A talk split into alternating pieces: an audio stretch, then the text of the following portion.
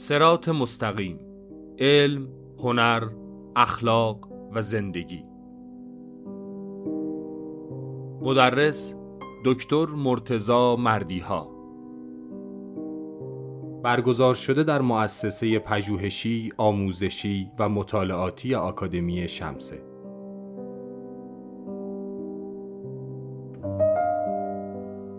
در این دوره طی چهار جلسه به بیان این امر پرداخته شده است که در چهار حوزه علم، هنر، اخلاق و زندگی میزان مطلق هایی که همه ما انسان ها به آنها باور داریم بسیار بیشتر از آن چیزی است که در تصور ماست به عبارتی فاصله هایی که به عنوان اختلاف فرهنگی مورد توجه قرار می گیرند در مقابل مشترکات ما بسیار ناچیز می باشند.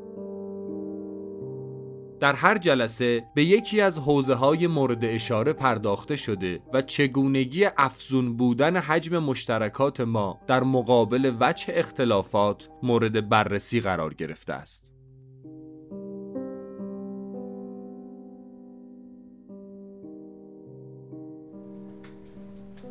کتابی که همین الان یعنی همین یک ساعت دو ساعت پیش اولین جلدش رو رویت کردم که البته خیلی هم افسرده شدم به خاطر طرح و رنگی که روی جلد کتاب زده بودم و ازشون خواستم که اگه ممکنه به هزینه من اون جلد عوض کنن کتابی از یه آقایی به نام الن بلوم که فرد مشهوری هست.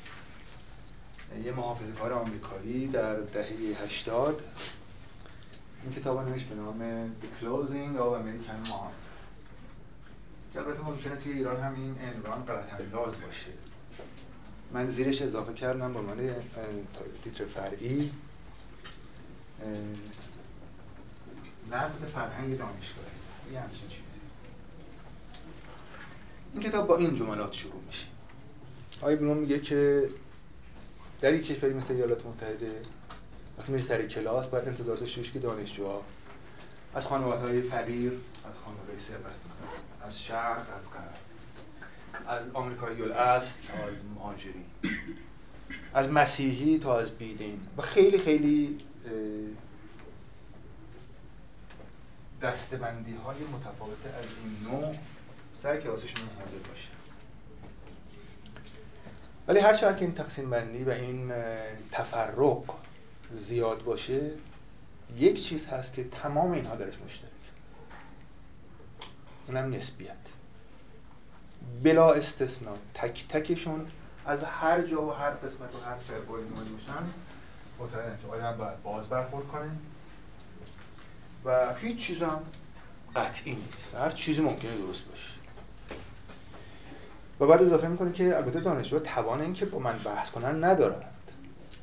چون من بهشون میگم دو به اضافه دو میشه چند.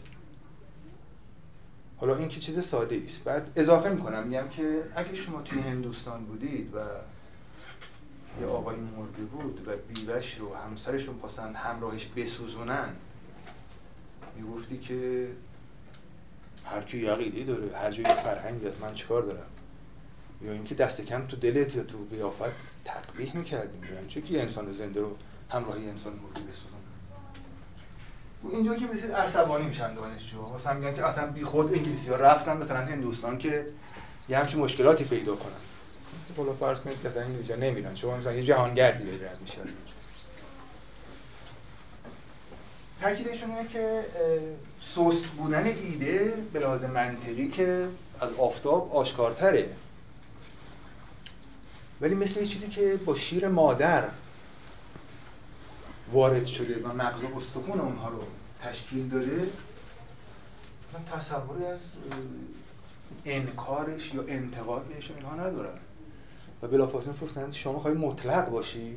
مطلق هم یه چیزی مثل مثلا فرض کن که سانافر بیچ یا یه همچین چیزی که هیچ کس جرأت نمی‌کنه میگه که مثلا آره من مطلقم خب طبیعتا میگه نیستم. وقتی مطلق یعنی نسبی هستی یعنی نسبی باشه یعنی با همه چی راه میاییم به عبارت هر چیزی برای شما ممکن و متصور و واقع در مزان درست یا غلط بودن به اندازه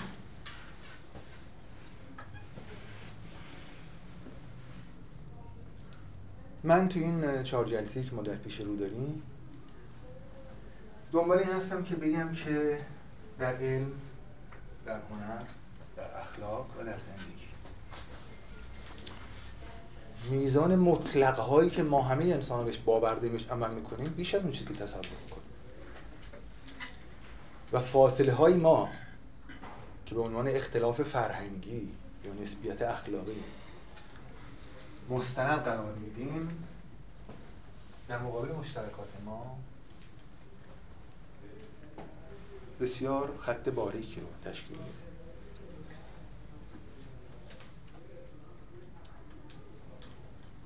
مقدمه رو بیان می‌کنم بعدش وارد اون بحث علم میشم و بقیهش هم که به همین ترتیب. ولی مهمترین بحث مقدماتیم اینه. اگه من از شما سوال کنم که آدم ها حالا باورهاشون خصلتهاشون گرایشهاشون مشترکاتش بیشتره؟ یا مختصاتش یا به عبارتی اختلافهاش. البته می‌دونم که این سوال سختی برای جواب بدم بلکه اصلا ممکنه بگید که سوال خوبی نیست. یعنی چی دقیقا؟ من البته پاسخ به این سوال نمی‌خوام بدم. ولی زیدش می‌خوام یک نکته رو بیان کنم. که این فقط هم مال دانستنی ها و غیر و غیره نیست. خیلی فراگیر هست و وفور داره. من نمی‌دونم یا نمی‌خوام تاکید روش بکنم اگرچه به یک معنا همونطور که اشاره کردم حجم مشترکات ما خیلی خیلی بیشتر از اون چیزی که در تصورمون میگنجه. و اصلا اختلاف نظر در مقابلش موی نیست. ولی چیزی دیگه ای رو اینجا می‌خوام بگم که علت این رو نشون میده. ببینید هر چیزی که ما راجعش اتفاق نظر داشته باشیم اصلا از دایره چیزها میره بیرون. بفرم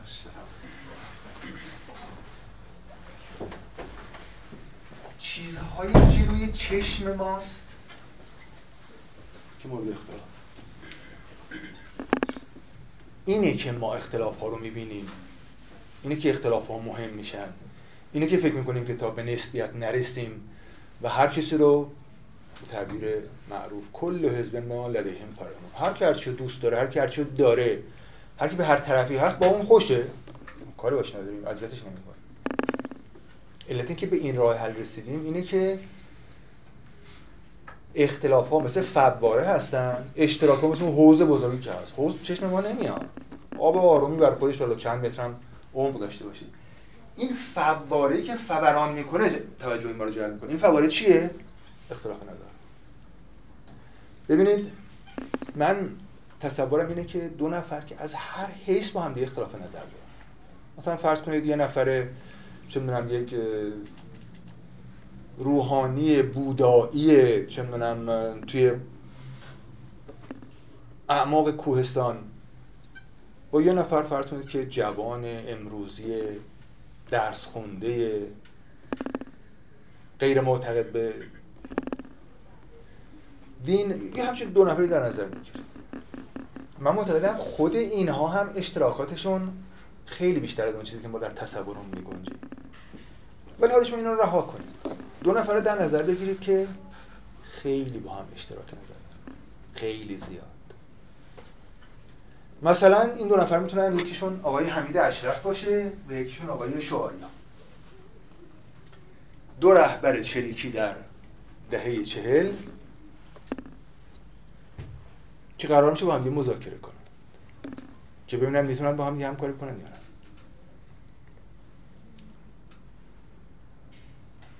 خیلی جالبه. خیلی جالب. یه هفتش سطری که ثبت و ضبط شده که اینا از پشت پرده با هم دیگه حرف می‌زنن و خب تا حدود زیادی هم اشتراکاتشون مشخص شده چریکه مارکسیست ایرانیه دانشجوی فنی معتقد به مبارزه ضد امپریالیسته و دو هزار تا صفت دیگه می‌تونید دنبال این اضافه کنید. که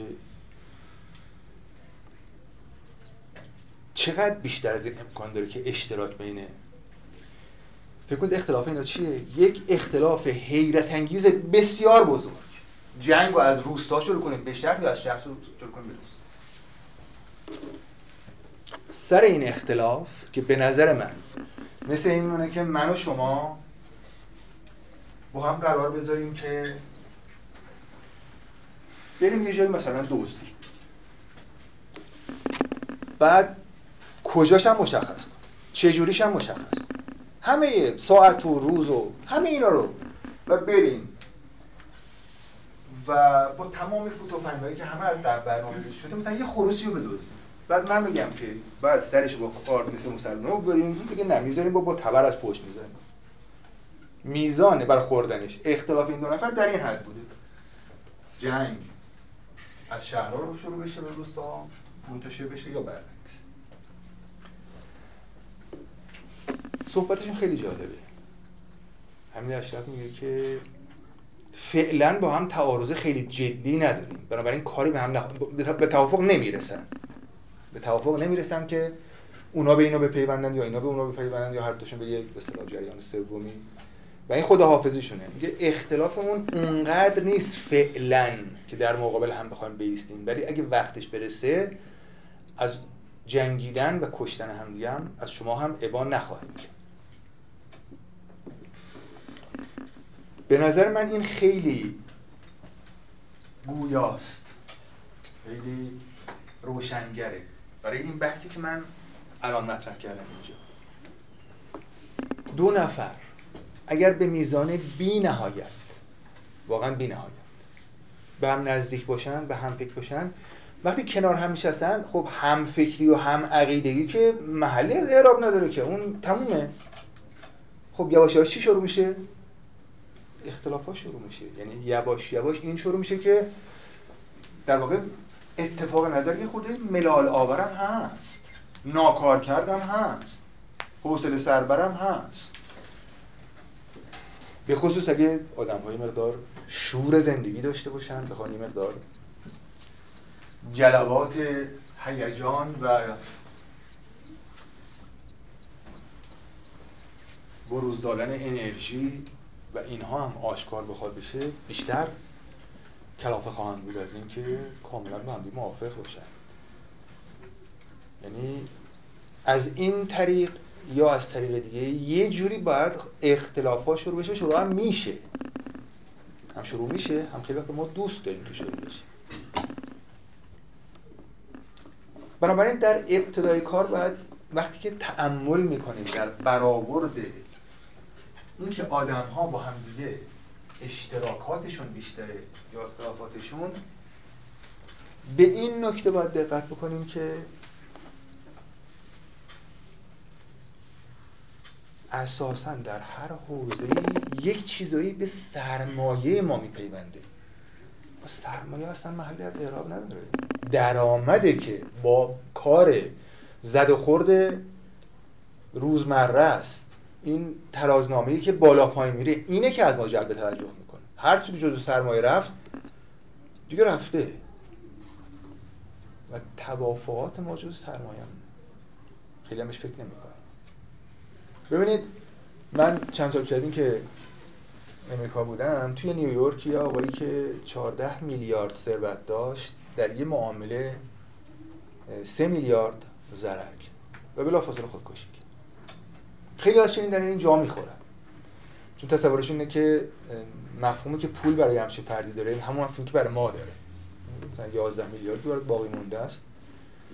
چند تا محله رو تا ابد می‌تونه اداره کنه.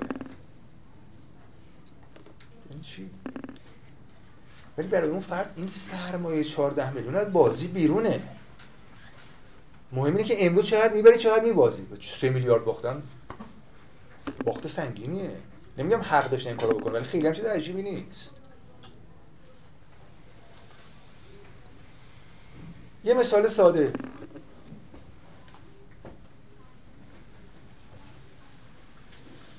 اقتصاددان ها میگن که میزان رضایت ما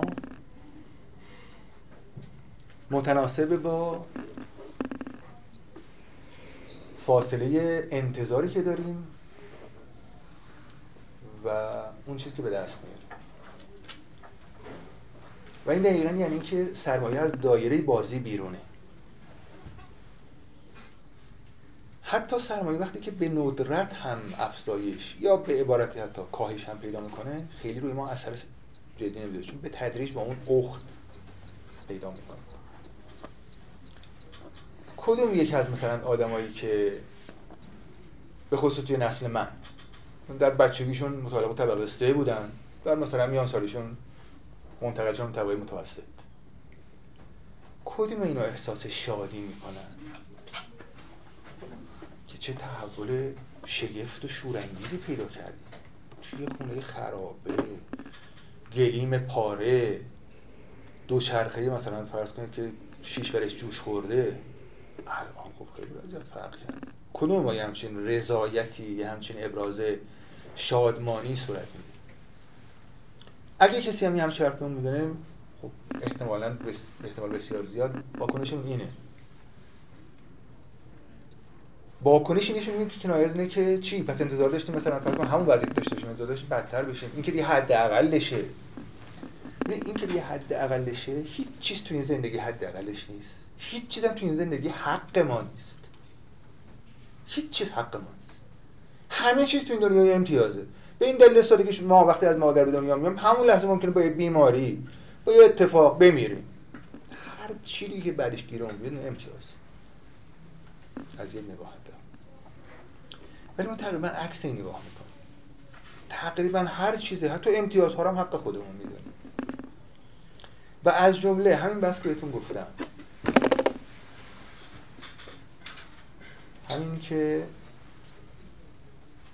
هر چی که به دست میاریم فقط به شرطی که خیلی سریع نباشه. اگه من امروز مثلا فرض کنید که یه نفر یه ماشین بهم هدیه بده. یا توی قرعه کشی مثلا فرض کنید که 100 میلیون ببرم. خیلی خوشحال میشه بگذاریم که خود اینم تحقیقات خیلی زیادی راجبش کردن که حتی اونایی که میلیون دلار می‌برن توی چیز حتی تا کارگره. اون شبش مقدار مشکل داره. چند میلیون دلار می‌بره. اینا 4 تا 6 ماه خوشحالن. بعد از 4 تا 6 ماه برمیگردن به شرایط قبلیش. ولی حالا اون رو بذاریم کنار. اونهایی که یک مرتبه به صورت فورانی چه مثبت چه منفی. بقیهش هر چی به دست ما میاد یه جورهایی تصور اینه که ارث پدری است. حق قطعی ما بوده. اونی که تا حالاشا ندادن بدهکارن بهمون. خب این خصوصیت و خصلت ما در دانش هم همینطور. منهای کسایی که حالا می‌خوان یک جلوه هایی رو به ظهور بگذارن هیچ کدوم ما وقتی که خیلی خیلی هم کتاب بخونیم بعد از مدت من چقدر من دانا هستم.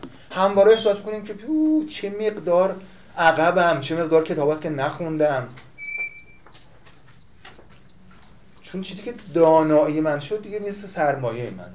میر کنار از بحث بیرونه. بنابراین برمیگردم به اون محور اصلی بحث که گفتم. این رو همیشه دقت داشته باشید. اختلاف نظرها صحنه رو از آن خودشون کردن. پشت صحنه خیلی خبر هاست. پشت صحنه خیلی اتفاق نظر هاست. خیلی بیشتر این که ما تصور بکنیم. این محدوده هایی که برای اختلاف نظر میگن یه دوستی که من هم دیروز داشتم باشی گفتگویی می‌کردم ایشون یک مدام عصبانی شده بود از این سخن من که این فاصله ها اندکه و استناد کرد به اینکه مادر همسرش اخیرا فهمیده که اینها یه جشن تولد گرفتن و اون جشن تولدی که از همین روزهای اعضا بوده. و کلا با اینا قطع ارتباط. کلا که یعنی نه که کلا و مدعی بود که این دو تا فرهنگ که از زمین تا آسمون با فرق می‌کنه. اگرچه این اختلاف نسبت به بعضی از اختلافات اختلاف قابل توجهیه. ولی مثل همون چیز صحنه که تو اون فیلم قدیمی محمد رسول الله تو اون فرستادگان با اون نجاشی پادشاه حبشه بحث می‌کنن یه شمشیر می‌کشه میگه فاصله ما به اندازه قطر این خطه. فاصله اندازه قطر اون خطه بگذاریم که تازه بحثای ایمانی خودش یک کتگوری متفاوته که از یه جهاتی با بقیه چیزها ممکنه که به طرز بنیادی تری اختلاف داشته باشه. اما این که یه نفر از غذایی مثلا آش رشته خوشش میاد یکی از لازانیا. این رو مبنای اختلاف فرهنگی قرار بده. بین مبنای این که خب آدم ها خیلی با هم تفاوت دارن و هر کس مثلا فرض کنیم که باید به مسیر خودش بره و آخر. به نظرم بیشتر به یک شوخی شبیه. و اون چیزی که در این بحث اهمیت داره اینه که ما با اختلاف نظرهامون دلخوشیم. با اونها بازی می‌کنیم. با اونها زندگی می‌کنیم. از اونها هویت می‌گیریم. ما یه بازی داریم انجام میدیم. بنیادی نداره. البته ممکنه شما بگید خب اگه اینطوره یه بازی حالا نسبی باشه یا مطلق باشه چه فرقی می‌کنه؟ خب بعضی از عوارضش به جاهایی می‌کشه که ممکنه زندگی های ما رو شدت تحت تاثیر قرار بده. در خیلی از این زمینه ها کس مطلق اندیش باشه یا نسبی اندیش خیلی تفاوتی نمی‌کنه ولی دامنه هاش به جایی می‌رسه که ممکنه زندگی های ما به صورت جدی تحت تاثیر قرار بده بیام سراغ علم. پدیده ای که فکر می‌کنیم که خیلی میشناسیمش ولی معمولا نمی‌شناسیم. حتی دانشمندان ما مگر کسایی که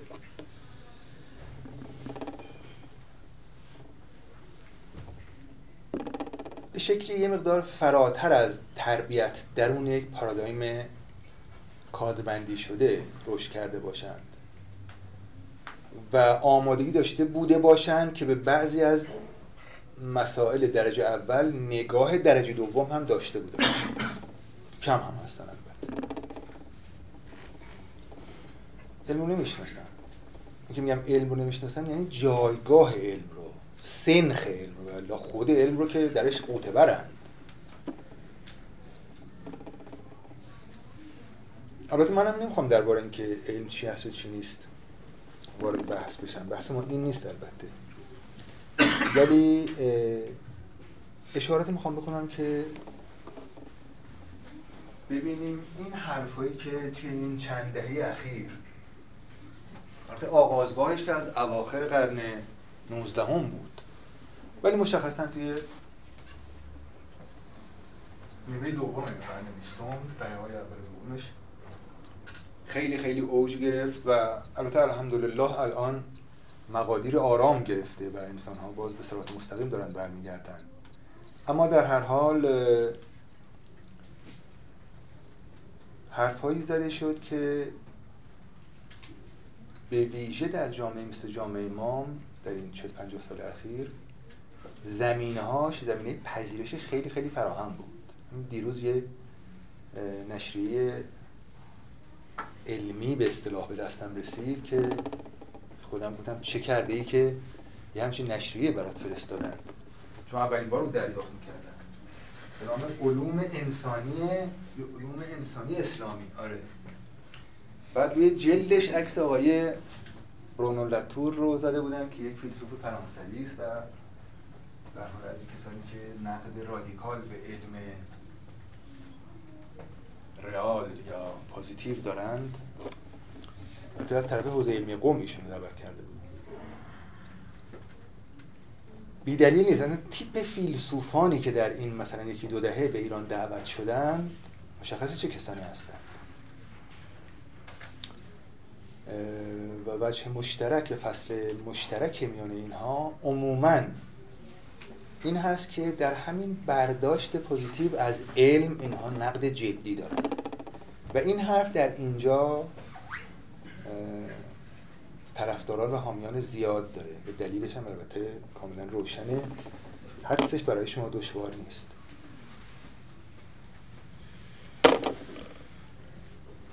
اما من راجع به علم تو این جلسه چی می‌خوام بگم؟ ببینید قدیم ها و الان هم در زندگی عادی عرفی ما اگر یه نفر بیاد به شما بگه که مثلا فرض که یه اسب در خونه است یا یه فرض کنید که آدمی که دو متر مثلا 20 سانت قد داره توی خیابون داره واکنش شما چیه؟ بلند میشید سرک میشید از پنجره یا میرید از خونه بیرون. ببینید که واقعا اسبی وجود داره. آره واقعا آدمی که دو متر مثلا 20 سانت باشه داره اونجا قدم می‌زنه.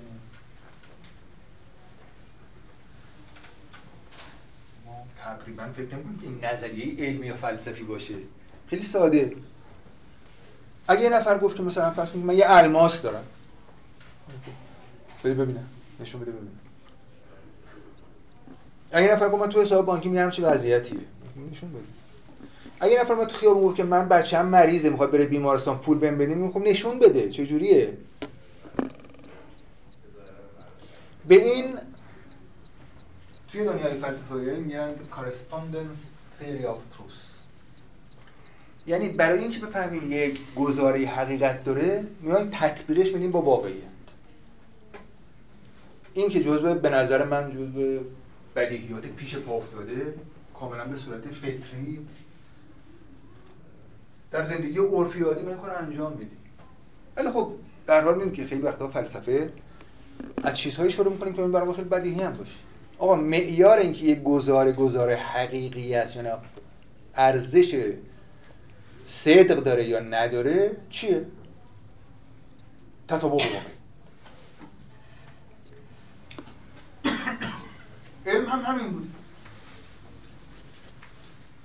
اگر شما یه دایه ای داشتید الف به است میگن بیار نشون بده که در واقعیت این دوتا یکی هستن.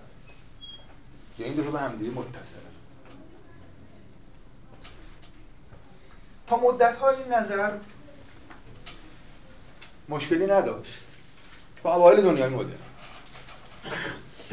همه چیز با مقدمه ناشر بر کتاب کوپرنیک شروع شد البته اینکه انگیزشون چی بود؟ قطعا انگیزشون فلسفه علم نبود. انگیزه های ملاحظات ترس و وحشت که بعدم نشون داد که در زمان گالیله که پر بیراه هم نبوده. اون کسی که کتاب گالیله رو خوند کتاب کوپرنیک رو در زمان گالیله و در ماجرای گالیله خوند و گفت که اینو فورا اعدامش کنید بودن 70 سال پیش مرده. یعنی کوپرنیک خیلی جا خورد. این 70 ساله. این کتاب دست ماست و هیچ کس مثلا هیچ واکنشی نشون نداده. خب شاید علت اینکه اون واکنش نشون داده نشد در زمان کوپرنیک شاید تا حدودی هم مقدمه ناشر. مقدمه ناشر چی بود؟ مقدمه ناشر که بعضی میگن کوپرنیک خودش باهاش موافق نبود. به کتاب در بستر مرگ به دستش رسید و وقتی که مقدمه رو خوند خیلی عصبانی شد. والله اعلم. مقدمه ناشر این بود که این حرفی که تو این کتاب زده شده دائیه‌ای نداره که گزارش از واقعیت داره میده. این داره یک سیستمی رو پیشنهاد می‌کنه که محاسبات نجومی رو آسان تر انجام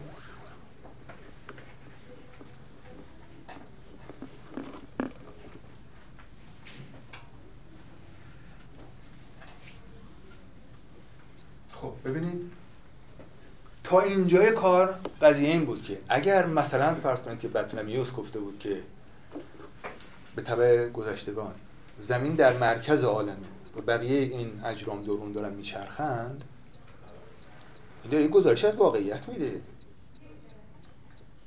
و هر کسی دیگه هر چیز میدوز که از قانون احرام ها گفت یا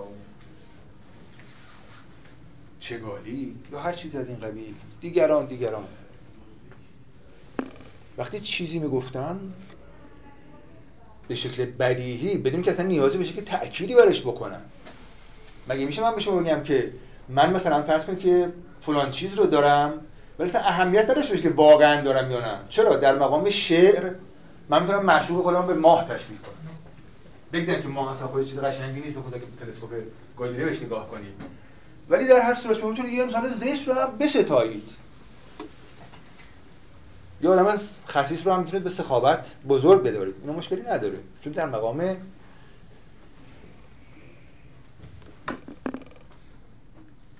القای یک احساس هستید. دو نیزه دو بازو دو مرد دلیر یکی اجدها و یکی نرشیر شما قرار نیست که گزارش از واقعیت بدید. شما دارید شور ایجاد می‌کنید. ماهی چطور بوستان ندارد. ماهی چطور آسمان ندارد. سربی چطور بوستان ندارد. اینا علم نیست. اینا هنره. اینا اعتباریات هستن و در اعتباریات گاهی هرچی دروغ تر بگید جذاب تره بگذارم که خیلی ها اینا به عرصه علم و فلسفه و سیاست و اینا کشوندنش. ولی واقعیت قضیه اینه که وقتی که شما در مقام ایجاد یک احساس هستید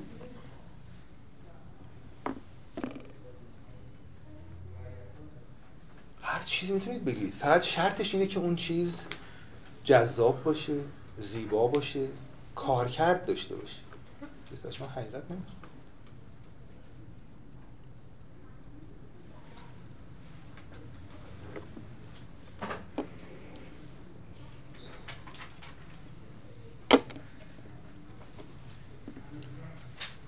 مقدمه کتاب کوپرنیک سخنش این بود که یعنی سخن اون این نبود. بعدا ما ازش برداشت کردیم که از این بعد سخن اینه. که اگر شما خواستید تولید علمی انجام بدید از این به بعد دیگه لازم نیست لزوما حرفی بزنید که منطبق با واقع باشه یا ارزشش به صحتش باشه که صحتش هم اینه که منطبق با واقع هست یا نه. شما می‌تونید به عبارت اینسترومنتالیست باشید. یعنی نظریه بدید که اون نظریه دخالت ما رو در دنیا یا دریافت ما رو از دنیا یا محاسبات ما رو راجع به اون یا هر چیز این قبیل رو تسهیل می‌کنه. به نظر میاد که یه اتفاق مهمی در دنیای فکر و فرهنگ افتاده. البته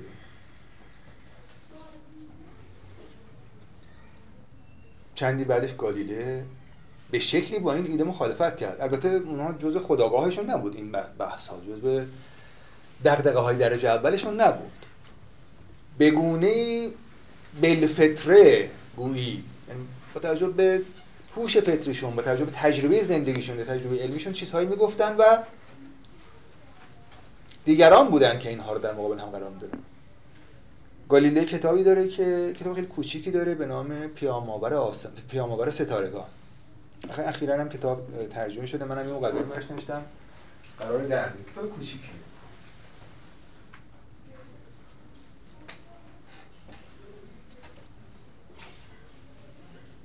گالیله میگه که می‌خواد بدون تا آسمان چه خبره؟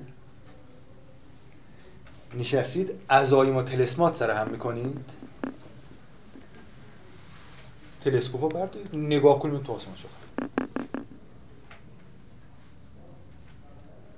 البته این سخن هم درست بود هم ساده انگارانه. حداقل الان که ذهنهای ما پیچیده تره به تاریخ علم پیچ و خمهای زیادتری طی کرده الان من می‌فهمم که اون سخن ضمن این که بهره بلندی از حقیقت داشت در مقابل خیلی ها در مقابل برخی ها ممکن بود ساده انگاشته بشه بله خب اون کسانی که بر اساس قصه های جن و پری می‌خواستند بفهمن که تو آسمون چه خبره طبعا سخن گالیله در دوم مستاق داشت. یا به عبارتی بر اساس مثلا فرض کنید که اینکه در فلان کتاب مقدس راجع به خورشید و ماه و حرکتشون چون بده اونجوری می‌خواستن تکلیف عالم رو روشن کنن خب اون حرفش درست بود. ولی ماجرا به اینجا ختم نمی‌شد.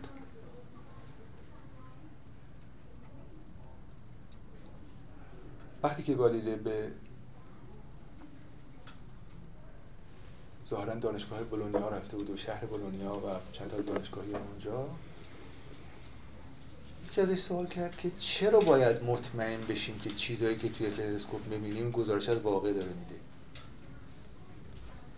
و این اگرچه می‌تونست یه جور بهانهگیری بدسگالانه تلقی بشه ولی می‌تونست هم یه باریکبینی علمی باشه. ببینید شما با آسمان نگاه می‌کنید و نمی‌بینید بعد توی تلسکوپ نگاه می‌کنید و می‌بینید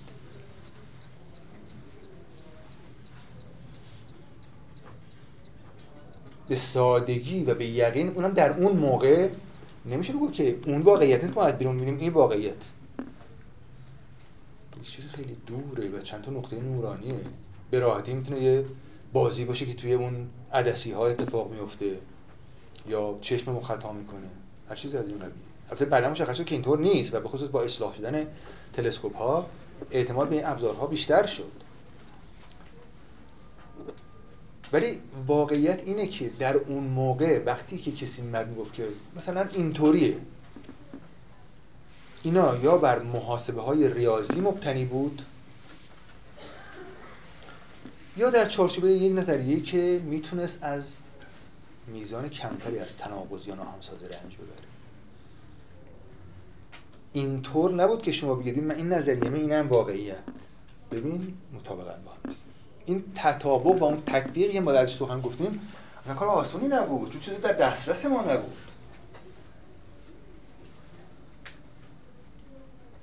البته خیلی از اینها با مشاهدات پیچیده ممکن بود. کما که کپلر با مشاهدات پیچیده خودش معلوم کرد که مدار سیارات آنچنان که تصور می‌رفته دایره نبوده بیزیه.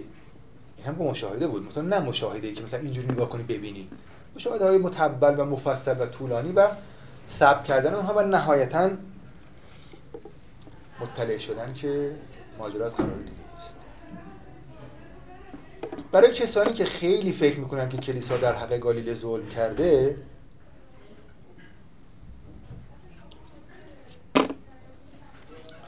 بهتر اینو بدونیم که اون نظریه که گالیله ازش دفاع می‌کرد و به عبارتی معتقد بود که گفت حالای بناتی کنتون فاعلی. اگه راست میگید بیاد خب تو این تلسکوپ نگاه کنید دیگه. اگه بیمار نیستید بیاد نگاه کنید پیداست همه چیز. ولی ماجرا به این سادگی نبود. ببینید بر اساس اون چیزی که اونها می‌گفتن لازم میاد که یک طوفان علت دوام از غرب به شهر روی زمین ببزه. با سرعت بیش از 1000 2000 کیلومتر طوفان که اگه ببزه واقعا سنگ رو هم پودر می‌کنه. مگه میگن زمین دور خودش میچرخه؟ قطب زمین که مشخص بود. سرعتش می‌تونه به دست بیاری. زمینی دور خودش میچرخه مثلا با سرعت 2000 کیلومتر در ساعت یعنی باید یه طوفان 2000 کیلومتری دائم داشته باشه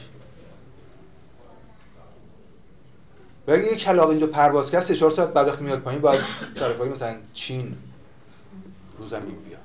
البته ما الان خندمون میگه که این حرفا چی ولی اون موقع پاسخ برای اینا نداشتن تا قرنی بعدش هم پاسخ برش نداشتن بلکه اگه یه آدم از جاش میپرید بالا توی مثلا سطح حساب مثلا توی بیابون نیم متر میپرید بالا و 500 متر عقب‌تر میاد پایین. با اون سرعتی زمین زیر پاش داشت میچرخید. یعنی پاسخ برش نداشتن اون موقع. و همین ها رو اون. حتی وقتی قرار بود کلیسا حرف بزنه کاردینالاش اینا رو می‌گفتن. فیزیکدان بودن منجم بودن و اگرچه نیات دیگه ای هم داشتن و اگرچه اون کسانی هم که گالی رو مسخره کردن و برش گردوندند خیلیشون نیات سالمی نداشتن. ولی بعضی از انتقادا همون انتقادی که به تلسکوپ شد و شکی که درش ایجاد شد.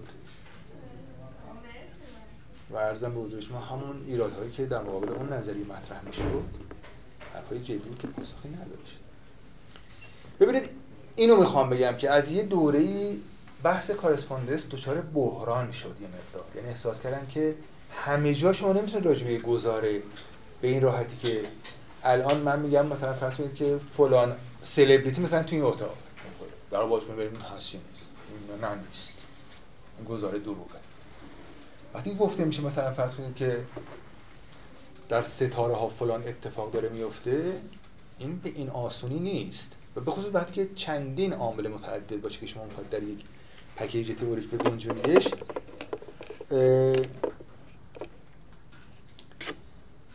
گویی دارید یک لباسی میدوزید یعنی طراحی می‌کنید و می‌برید و میدوزید و بعد می‌خواید تن اون واقعیت بکنید. یه جوری شبیه این که یک انسان نام... یا یک حیوان نامرئی داشته باشید. یه جوری اندامش رو حدودا حدس می‌زنید. حالا به دلایلی با قرائنی. ولی نمی‌تونید ببینید و اندازه بگیرید. با قرائن یا به صورت غیر مستقیم مثلا فرض کنید. حدس می‌زنید بعد اون لباس رو میدوزید و تنش می‌کنید. و برای اینجاش مثلا گشاده اینجاش تنگی اینا هم باید باشه. به این نتیجه رسیدن که بهتر از این به بعد با علم اینجوری برخورد کنیم که علم میاد یک تئوری هایی رو میبافه میدوزه. البته اینو گذاف نیست. مبانی داره برای این کارش. ولی نهایتا این منم که اونو میدوزم و میبافم و به تن اون می‌کنم. خب این اومد. اما خب می‌دونید یه دارم این مال نجوم بود. و نجوم هم یکی از اون رشته های علمی است که پدیدات دست ما دورن. بعد که علم بیشتر به سمت فیزیک مکانیک اومد یا بعد اومد سراغ قرن 18 مثلا شیمی خب اونا راحتتر بود. باز این مدار فاصله از این بحران گرفته شد. و زیست شناسی اگر زیست شناسی علمیه که نسبت به بقیه علوم که ما تجربه می‌دونیم کچتابتره به دلیل پدیده حیات. ولی باز هم در دست ما بود. به قرن بیستم که رسیدیم قرن بیستم نیمه اولش قرن میکروفیزیک بود. میکروفیزیک همون بحران دوباره ایجاد کرد. یعنی یه زمانی چیزا خیلی دور بودند توی نجوم در قرن 17 16 و ما رفتیم سراغ اون نظریه که ببین اینجا دیگه ما تیر کارسپوندنس آپتروس نمی‌تونیم داشته باشیم. نیست که این پدیده در دست تو اینم ایده رو کاغذ. ببین ما هم می‌خونه یا نمی‌خونه. درست یا غلط یه بار در قرن 16 تکون داد آدم رو. در قرن 20 دوباره این اتفاق افتاد. گفتن وقتی یه نفر میگه که اجسام از اتم تشکیل شدن این گزارش صادقه یا کاذبه؟ چجوری می‌خواد بفهمی؟ بگو آقا این اتم. کدوم اتم؟ اتمی در کار نیست. اتمی در دست ما نیست. اتمی مورد مشاهده ما قرار نمی‌گیره همونطور که ارنست ماخ فیزیکدان مشهور آلمانی همین حرف رو گفت اتم دیدید تا حالا. ندیدید که پس ما حرف رو توش خب ولی ما به این آسونی ها تصمیم این نظر نمیشیم. خیلی خوب. اتم رو نمی‌بینیم. ولی خیلی از عوارضش رو می‌بینیم. خیلی پیش بینی می‌تونیم بکنیم. حتی چیز باش می‌تونیم بسازیم بر اساس نظریه. می‌تونیم های تکنیکال درست کنیم و اونها جواب میدن. به این آسونی نیست که می‌تونیم نمی‌بینیم پس به کنار. خب خیلی خوب قبوله بعد وقت چجوری فهمید راستی دروغه. عادل محصول مشکل برگشت دوباره. نمی‌تونیم نگاه کنیم به واقعیت نگاه کنیم به گزاره بگیم که خب اینا با هم خب چیکار کنیم؟ این بار اومدن نخ یه مقدار پیچیده تر از اون چیزی که در در 15 و 16 هم 16 و 17 هم مثل اون مقدمه کتاب کوپرنیک بهش پرداختن. این مقدار پیچیده تر قضیه رو نگاه کردن. گفتن وقتی که دو نفر میان بحث رقابت تئوری هاست دیگه مشخصه حالا یه تئوری وجود داره که این تئوری متعاقب مونده یه دو تا تئوری رقیب. پس ما با واقعیت تطبیق نمی‌تونیم بدیم. یعنی یه چیز نشدنی. واقعیت در دست ما نیست. ما عوارضی شواهدی قرائنی. دست چندم با واسطه غیر مستقیم. می‌تونه از اون داشته باشیم خب چیکار کنیم یه سلسله معیارها رو مطرح کردن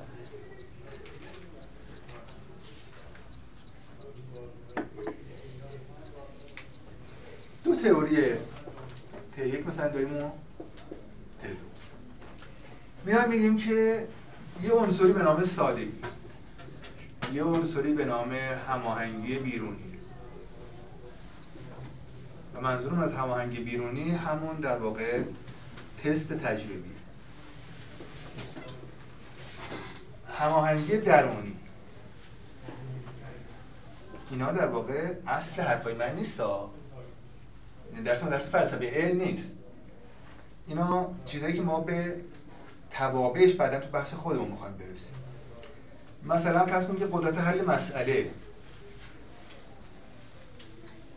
پیش بینی دو تا تئوری با این ملاکو با هم مقایسه می‌کنیم. هر کدوم نمره بیشتری آورد اون تئوری تأیید شده تر. کارتمان بسیم در کار ما مثلا تئوری اتم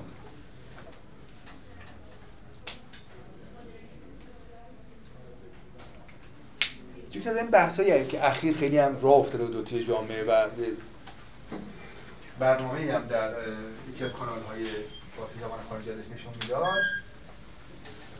دو نفر داشتن راجع مسئله علوم انسانی صحبت می‌کردن. یکی مثلا به اون ایراد گرفت که مثلا فلان. پاسخشون این بود. نظریه من مشکلات بیشتری رو حل می‌کنه. به سوالات بیشتری پاسخ میده. این هم. طرف نمی‌تونه بگه که مثلا من میگم پیغمبر خواب می‌دیده مثلا. خب بریم پیغمبر رو ببینیم که خواب می‌دیده نه. پیغمبر در کار نیست که کاری که می‌تونه بکنه همینه که بگه نظریه من نشونه که چرا قرآن اینقدر مثلا داره سه تا جملهش ماضیه سه تاش آینده است مثلا سه تاش مضارع موضوعاتش به هم ربط نداره. این اینو بیشتر توضیح به کار به خودمون اصل ماجرا ندارم. به نظر مثلا این شبه مسئله است. نه مسئله. ولی اینو خواستم اشاره کنم که الان خیلی اونو پذیرفتن که برای اینکه بفهمیم تئوری نسبت به تئوری رقیبش تواناییش داره نه با این ملاک ها مثلا میسنجیم.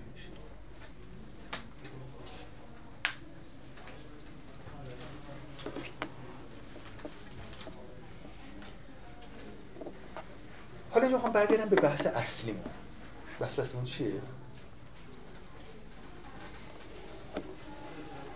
بذارید حالا یه مقداری برم جلو قضیه مقدار بحرانش رو شدیدتر نشون بدم آتشش رو شعله برتر کنم. خب این حرف زده شد ولی فقط به این محدود نشد. یه دی اومدن ماجرا رو بحرانی ترش کردن.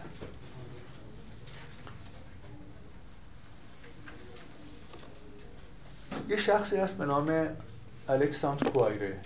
یه کتاب خیلی جذابی هم داره که اگه دوست دارید بخونید. به نام عبور از جهان بسته به کیهان بیکران.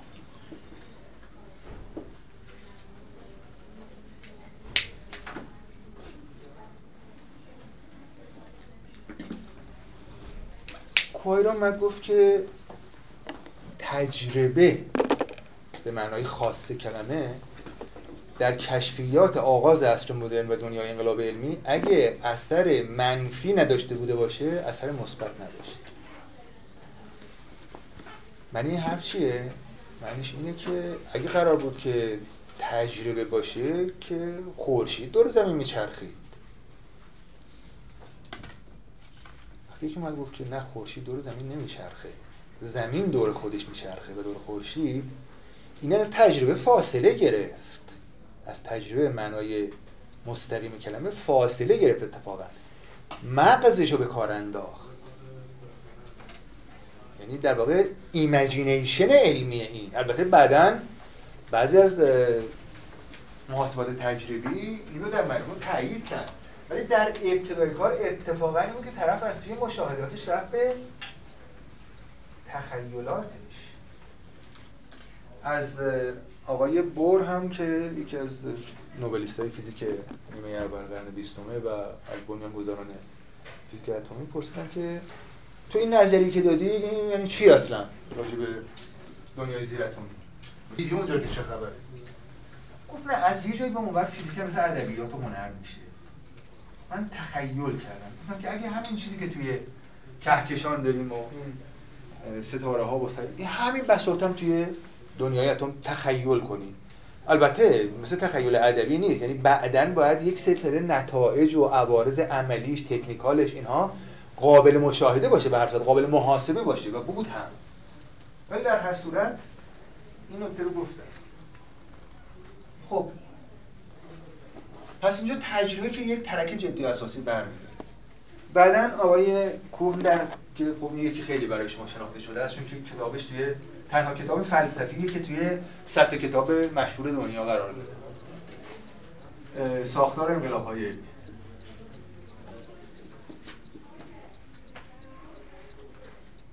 البته از این کتاب یعنی از این نویسنده دو خانش وجود داره. یه خانش حداقلی خانش حداکثری. خودش هم کمک نکرد. حقم داشت. به این معنا که اگه روشن می‌کرد که این همه شهرت پیدا نمی‌کرد بسیار شهرت ها تا حدود قابل توجهی به همین ابهامات که آدم بشنم میگن که این اینو گفت میگه نه اینو نمیگه چیز دیگه داره میگه. اگه مشخص بشه چی میگه که خب یه بساط تموم میشه دیگه. ببین آقای کوه هم حرفش این بود که داریم به صحت علم فکر می‌کنیم که چیه. کوالو گفت که خلاقیت ذهنیه تجربه نیست. اونم گفت که یه پدیده اجتماعیه. دانشمندان مثل یه گروه میمونن. یه قواعدی دارن. شما یک نفر مثلا برای یه چیزی کشف کنید کشف کن. اعلام می‌خوای بکنید پوستتو می‌کنن اشارت می‌کنن قراری نیست. سازمان هستیم ما. باید بقیه رو قانع کن دقیقا مثل انقلابه. یه نفر فکر کرده مثلا این وضعیت خوب نیست خوب همش می‌زنه زندان خب پس حقیقت چی میشه این وسط؟ شرمنده حقیقت یه پدیده اجتماعی. تفسیرش هم تفسیرش. از این قلیزترش رو آقای همون یه اکل ادینبورگ بعد آقای لاتور به عنوان پیرو اونها بیشتر شهرت پیدا کرد. جامعه شناسی علم آیا نظریه تکامل انواع؟ فکر نکنید که مثلا داروین اومد دید که مثلا انواع تکامل پیدا کردن و انواعی بودن و تبدل پیدا کردن ما به شما گفت. اونم دلایلش نشون میدن به شما که آقا جون توی شرایط خیلی ویژه داده اقتصادی قوت نیروی دریایی. نمی‌دونم. و خیلی عوامل دیگه. اینا باعث شد که چنین تفکری چنین فرضیه‌ای رونق پیدا کنه و پذیرش براش پیدا بشه. و مدعیان که برای خیلی چیزای دیگه هم می‌تونن همین چیزایی رو بیان کنن. در واقع شرایط خاص هست. این با اون فهم کنه اون اجتماع که میگیم منظورش اجتماعی کوچیکه کامیونیتیه. کامیونیتی خود دانشمندان به خود جامعه زیاد رفتی نداره. این بحثو که نه در سطح جامعه معنای وسیع کلمه. اگر یه تئوری یه نظریه شهرت پیدا می‌کنه محبوبیت پیدا می‌کنه مطلوبیت پیدا می‌کنه به خاطر اینکه درسته. به خاطر اینکه مقتضی و متناسب با شرایط روز اجتماعی. که شرایط دیگه می‌تونه تئوری دیگه ای رو تقویت بکنه.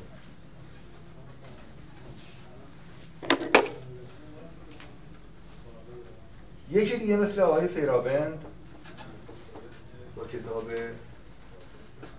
ضد روش.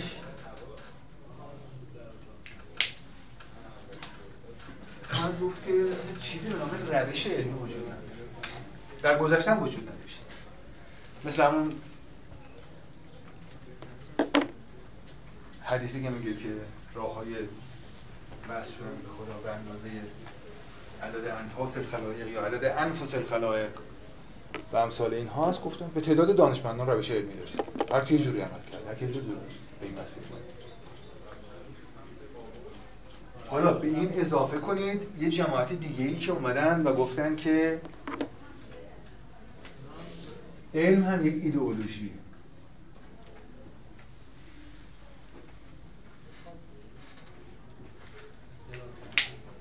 حالا به هر دو معنا ایدئولوژی هم به این معنا که فریب دورانه هم به این معنا که یه ابزاری ساخته شده برای اینکه یه کارایی انجام بده. یه دیگه گول بزنه یه دیگه رو به راه بکشونه.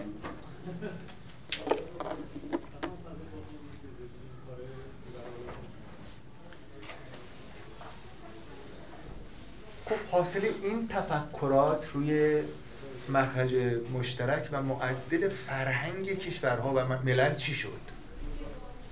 همون حرفی که الن بلوم زد. همه چیز شد نسبی ذهن رو باید باز کرد. ذهن بسته من تو ذهنی که مثلا مستقیم مستقر روی ایده ای باشه. آماده بود که هر کسی با هر ایده ما برخورد کنه. ما هیچ ایراد نباید بهش وقتی که تازه این تکلیف علمه. گفت ما بارگه دادیم این رفستن بر ما. بر بارگه عدوان. تا خود چه رسد خزلان. این علم و تکلیفش اینه دیگه. بقیه چیزا که خرافات و نمی‌دونم فقط عرفیات و هنر و دین و سیاست و اینا که دیگه اصلا محلی از اعراب پیدا نمی‌کنه.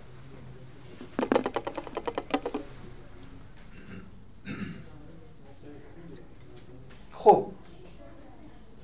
ظاهرا ما بین دو راه گیر کردیم. یا باید بگیم همه اینا حرفاشون حرفای بی‌اعتباریه. و برگردیم به همون کارسپوندنس تیری آف تروس تا استقرار پیدا کنیم. یا اینا رو بپذیریم. و نتیجهش هم این میشه که ما هیچ مقام مستقری نخواهیم داشت. همه چیز شناوره. همه چیز در سیلانه. همه چیز در حال در یک کیاس هست. در یک خلع هست. قلط می‌زنه ملق می‌زنه و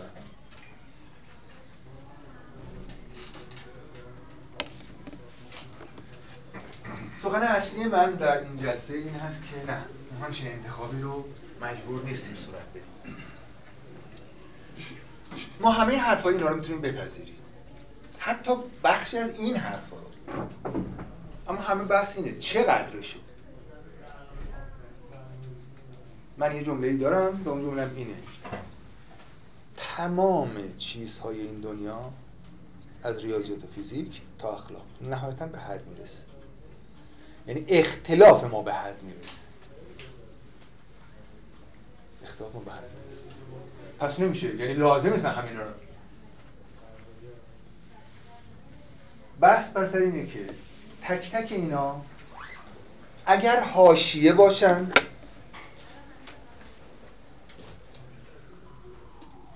حاشیه های بسیار درخشان ارزشمند.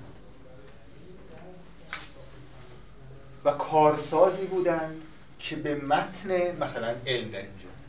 وارد شد. و این اینکه شما یک مجسمه ای رو که ریختید و پرداختید و اینها شروع کنید به پردازش های ریز رو چشمش رو موجه هاش رو لاله گوشش. این کار می‌تونست این باشه.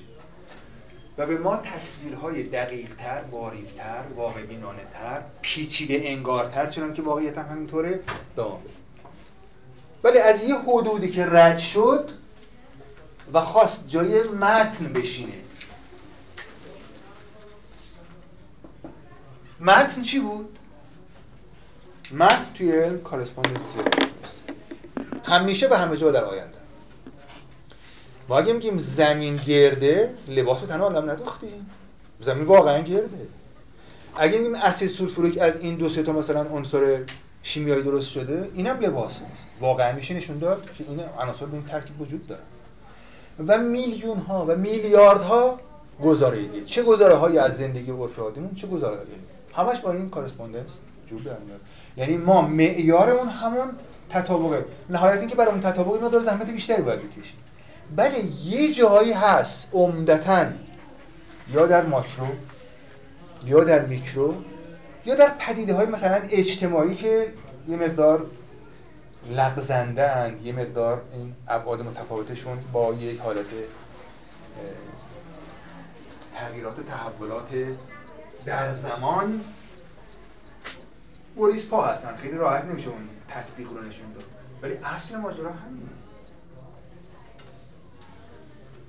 توی علوم انسانی اجتماعی هم اگر شما گفتید مثلا فرض کنید که طلاق یکی از علتهای بزهکاری نوجوانان هست چجوری می‌خوای با غزل می‌خوای اینو مثلا پس اثبات بکنی؟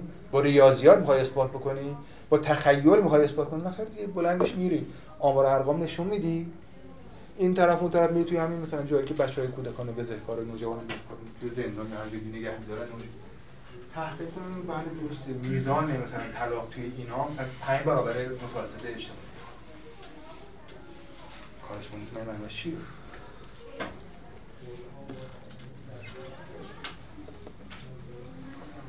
مشکل از اینجا آغاز شد. مشکل چی؟ مشکلی که آلن بلوم گفت. که این هاشی ها اومد جای متن میشه بعد دیگه کشید جایی که دیگه آدمایی اومدن و واقعا مثل همون یعنی حرفایی که این در پست مدرن اینا می‌زنن نسبتش با واقعیت مثلا نسبت دو نیزه دو, دو باز دو مرد دلیل یکی اجده و یکی نرشیره یعنی ارزشش اینه که از شدت مثلا عجیب و غریب بودنش دچار هیجان بشی. در اینکه مثلا لا تا مطلقه که اصلا تردید نکنه. کسی که در میاد میگه که مثلا حقیقت دروغی است که هنوز دروغ بودنش مشخص نشده واقعا کسی چشم که فکر کنه این چیز غیر از اینه که مثلا میگن معشوق من از زیبایی مثل ماهه. یا مثلا فرض کنید که پهلوان ما مثلا از قدرتمندی مثل مثلا اجده هاست.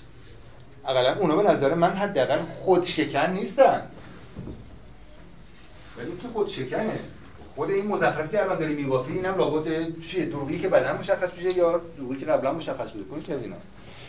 اونا که اصلا رهاشون کنه. اونا که اصلا معافن. کل این قضایی که تحت این عناوین توی این 50 60 سال گذشته مطرح شدن مثل بعضی از فیلم ها من یک چیز می‌دیدم یک سریال می‌دیدم. سریال بدی نبود.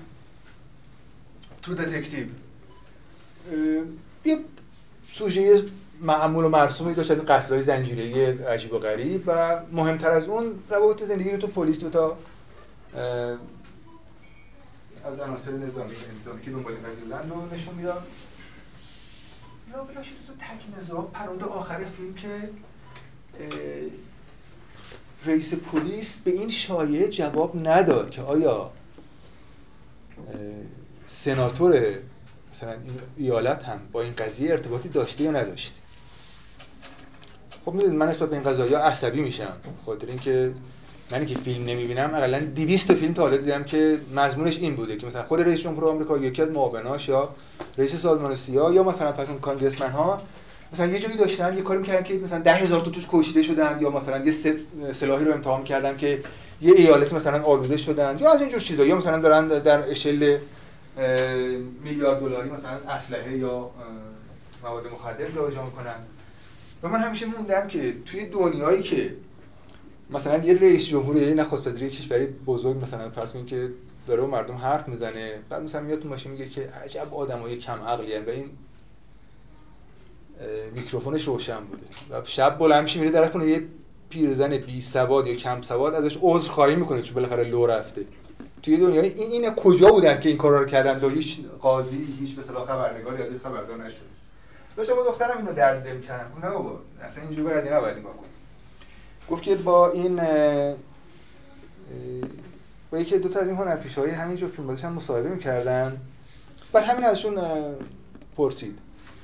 گفت ببین ما داریم یه دروغ میگیم که مردم جذاب باشه براشون. ما یه داشتیم یه سریال درست می‌کردیم که تو این سریال یه چیز عجیب و غریب به نام که روسیه داره انتخابات آمریکا رو کنترل می‌کنه. اینو انداخته بودیم بس. تا فهمیدیم که یه همچین چیزی حالا به شکلی مثلا مطرح شده هم جمعش کردیم. ما دنبال مثلا فرض نظریه سیاسی پرداختن اینها نیستیم. یه چیز دروغ گنده که برای مردم جذابیت داشته باشه. اینا همینه.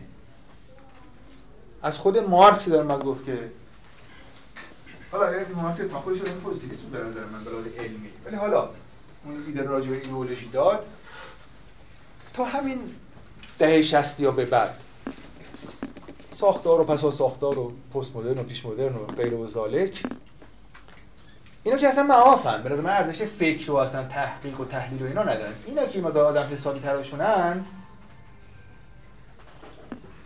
اینا کارهای ارزشمندی انجام دادن. نکته بسیار ظریفی گفتن. و واقعا اگر که ما این پکیج رو تعمل بکنیم محصول نبوغه. ولی کارکردش مادامیه که بیاد حاشیه این متن مثل یک پیکره مجسمی که بیان اینا رو پرداخت بکنن. ریزتر و باریکتر و ظریفتر و دقیقتر. ولی اگر کار به جایی رسوندید که مثلا خانشتون از لطور این باشه که مثلا صحت و سقم خود تئوری کلا خارج از بحثه. صرفا مثل مود مثلا یه پیده اجتماعی. یا اگر از کوه برداشتمون این باشه که دقیقا همانند یک فضای سیاسی نه بیشتر از اون. یه جایی مثلا فرض علم مستقر میشه مثل نظام مستقر میشه بعد یه اختلافاتی ایجاد میشه. بعد یه جایی می‌تونه به انقلاب منجر بشه. وقتی هم انقلاب شد این دو تا رژیم طرفدارشون حرف همو نمی‌فهمن و واقعا باور کنیم که از دو تا پارادایم که با هم حرف می‌زنن مثل گفتگو یه کرها یا دیالوگ سوق میشه و همون شده که حاشیه جای بعد یعنی دیگه علم یه در واقع علم شناسی. علم که خودش خودش داره علم شناسی معرکه میشه. دیدید معرکه ها؟ معرکه های قدیم طرف مقال در می الان مثلا تو کلش کفتر در میاد.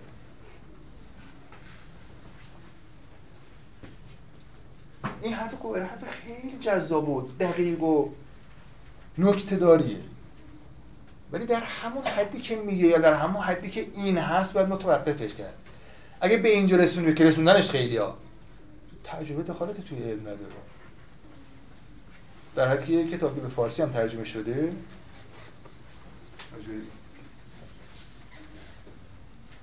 روش تجربه گرایی هم چیز دقیقا توی صفحه اول تو میگه که علم با جادوگری فرق نمی‌کنه.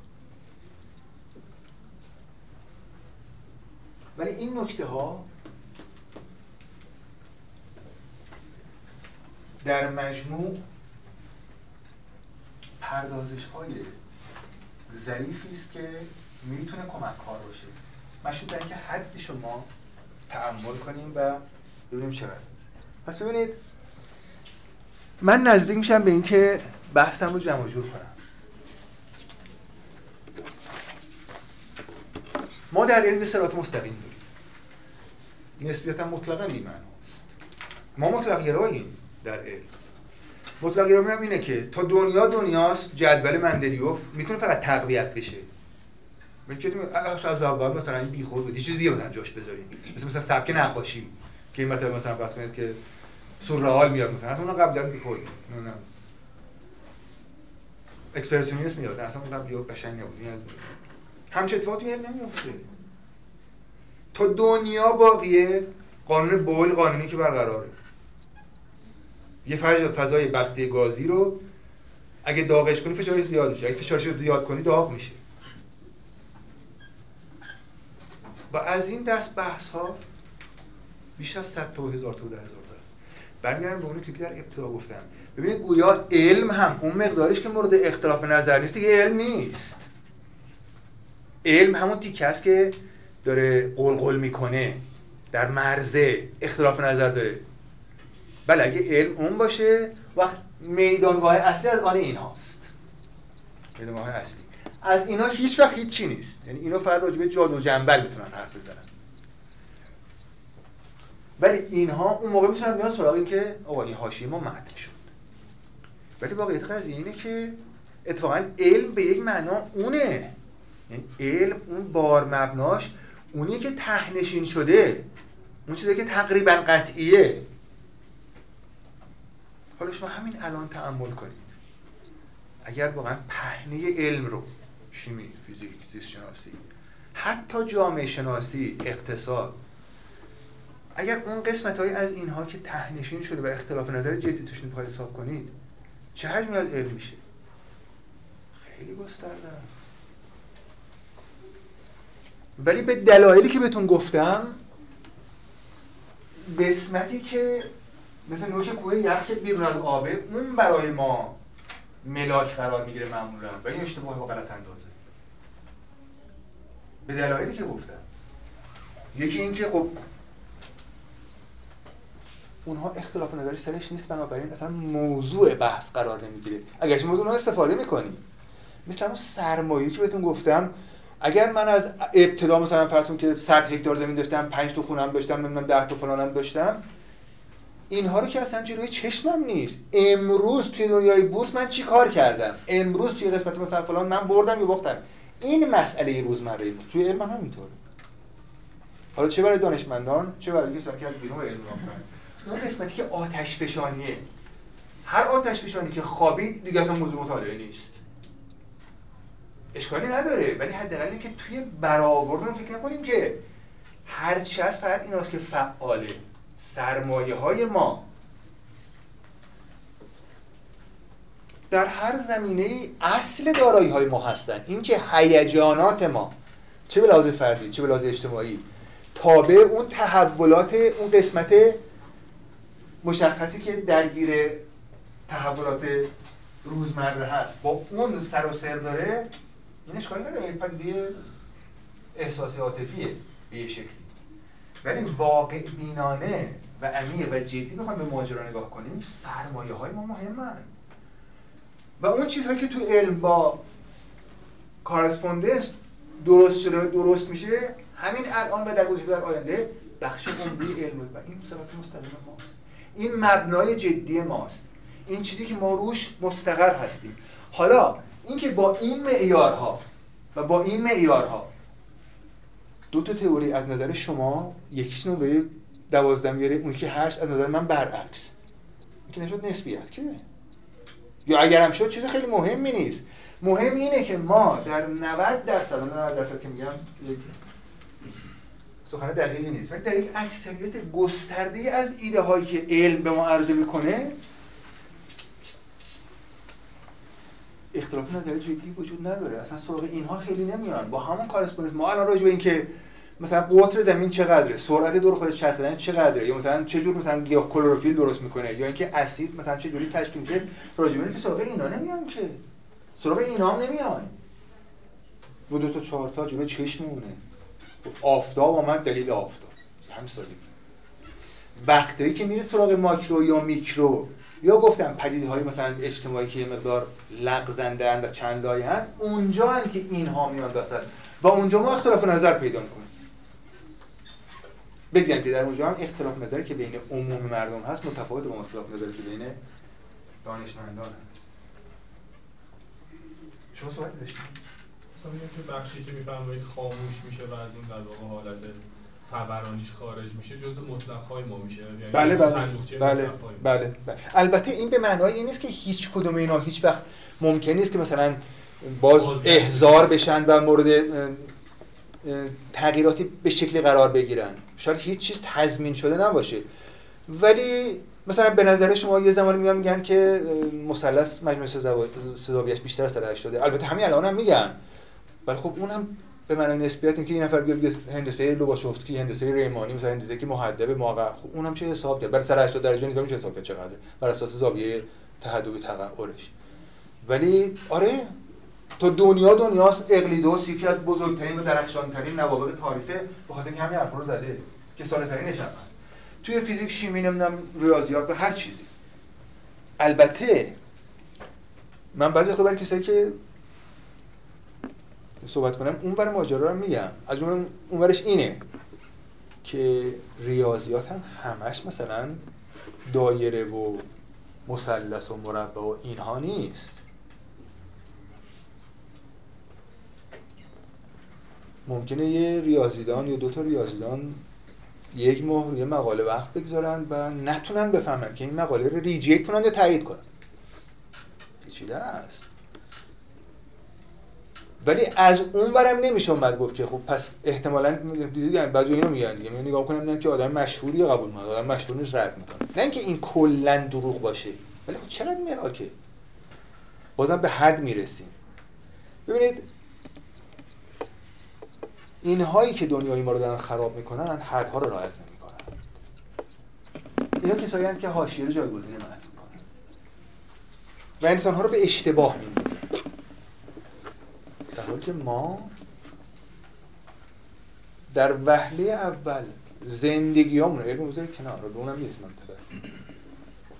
روی همین یقین های ما روی همین اطمینان های ما روی همین مطلق های ما مستقره.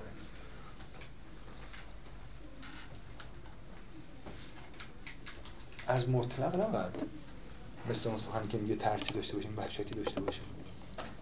البته حالا مطلق ممکنه یه مقدار خود تعبیرش هم دلپذیر زیاد نباشه برای ما. گویی که مثلا یه زندانه راه ما رو میبنده. هیچ امکان خروجی نیست. ما اصلا احساس تنگی می‌کنیم. ولی بحث بر سر اینه که دنیای علم از زمان ارشمیدس تا الان. یه سرات مستقیم دو تا کارا دارم می‌کرد اولین وهله کشف بوده. چه کشفی که شما میرید می‌بینید مثلا انواع گیاهی و جانوری که ندیدن نمی‌دونم تا حالا. من گزارش می‌کنم بشه یا از اون طرف علوم انسانی. اقوامی که شما تا حالا ندیدشون بهتون میگم که چه جوری زندگی می‌کنن. چه جوری غذا می‌خورن چه جوری مثلا ارث می‌برن چه جوری جنگ می‌کنن براتون گزارش کشف. اکتشاف. بعضش هم تبیین بوده. یعنی برای شما فرمول بیرون میکشیدن یا علت رو مثلا عرضه می‌کردن؟ همه اینا از کارسپوندنس پیدا مواردی هم بوده که قطعا بخش کوچکتر علم تشکیل میده. تردید در این نکنید که امکانش وجود نداشت. پدیده واقعیت در دست شما نیست که ببینیدش و با اون گذاره حالا حتی به شکل پیچیدهش مقایسش کنید. اصلا نیست. شما حدس می‌زنید. حدسی می‌زنید که بعدا البته این حدس یا این نظریه باید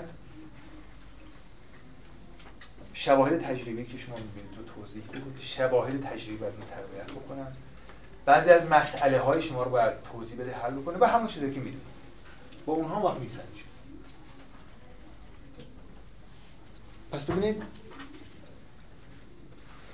یه متن داشته کم کارسپوندنس. به شما نشون می‌داده که گزاره الف ب است حقیقت داره. این هم ملاکش حالا این از طریق اثبات ریاضی گاهی صورت می‌گرفته گاهی توی لوله آزمایش بوده گاهی با رفتن و دیدن و عکس گرفتن و مثلا فرض کنید هر کدوم بشه ولی نهایتا به کورسپوندنس برمیگشت.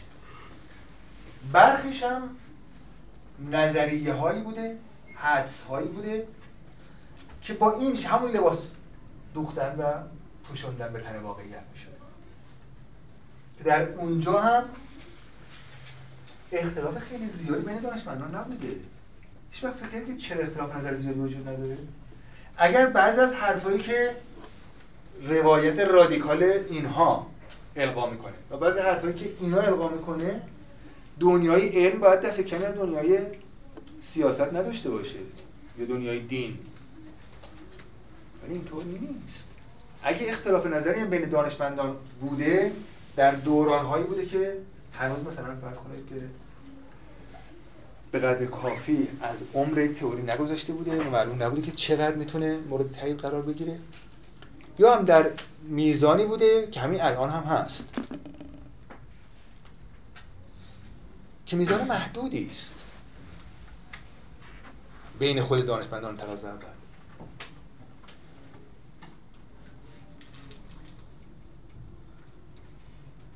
الان هم در اشل بسیار پیشرفته واقعا ممکنه که توی فیزیک ریاضیات و شیمی یا حتی رشته ها بین دو تا دانشمند اختلاف نظر بر سر یه چیز جدی باشه.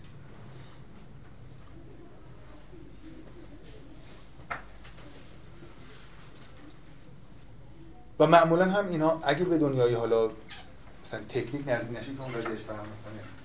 اینها معمولا مواردی است که شواهد تجربی بر اونها یه مقدار دیریابتره و آزمون فیصله بخش به اصطلاح فرارتره.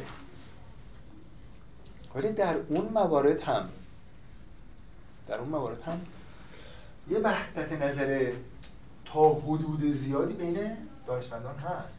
وگرنه این اختلافات می‌تونست جلوه های بیرون داشته باشه ما هم ازش مطلع بشیم. اگر به اون حد می‌رسیم.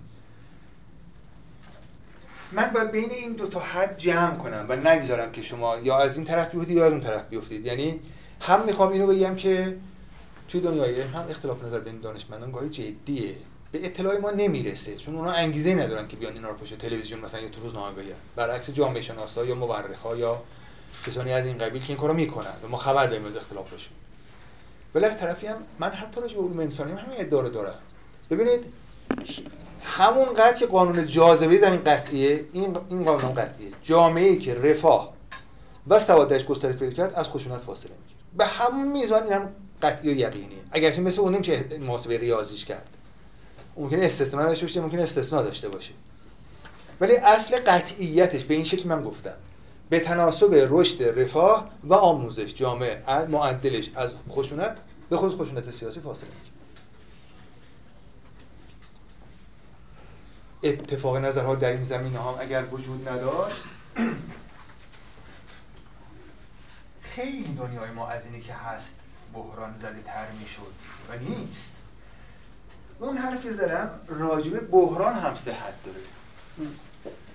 یکی از این مسئولان اطلاعاتی حرف زد که اصل حرفش درست بود. گفت ما صد تا بمب رو خونسا کنیم کسی نمی‌فهمه. ولی یه بمب که منفجر بشه همه می‌فهمند اینو که مهمیه ها یعنی ما باید بدونیم حالا من پس تو کاری ندارم ولی باید بدونیم که آیا واقعا صد تا بمب بوده و منفجر. یه خیلی مهمیه. ما خیلی موجود خام. خیلی موجود خام باید باشیم که فقط بمبی رو که میترکه جز خبر حساب کنیم. و بمبی که خونسا میشه نه. این هم جز سرمایه های ماست. یعنی باید بهش توجه داشته باشیم. کسی که ندونه صد تا بمب منفجر می‌خواسته بشه و نشده جلوشو گرفتن این اطلاع نداره. برآورد درستی هم نداره از هیچ چیز. ولی خب این خصوصیت ماست. به لحاظ طبع آدم قابل فهم برامون. ولی نباید تسلیمش بشیم. در هیچ جا. از اون در علم. بنابراین بله من خودم بارها گفتم. بور و انیشتین یه روز سر بعد از سخنرانی یکیشون دم تریبون باشن با هم بحث کردن. یه مرتبه میگن ساعت 5 صبح. نه این زیر بار اون وقت نه اون زیر بار این میره خب از این چه نتیجه می‌خوام بگیریم؟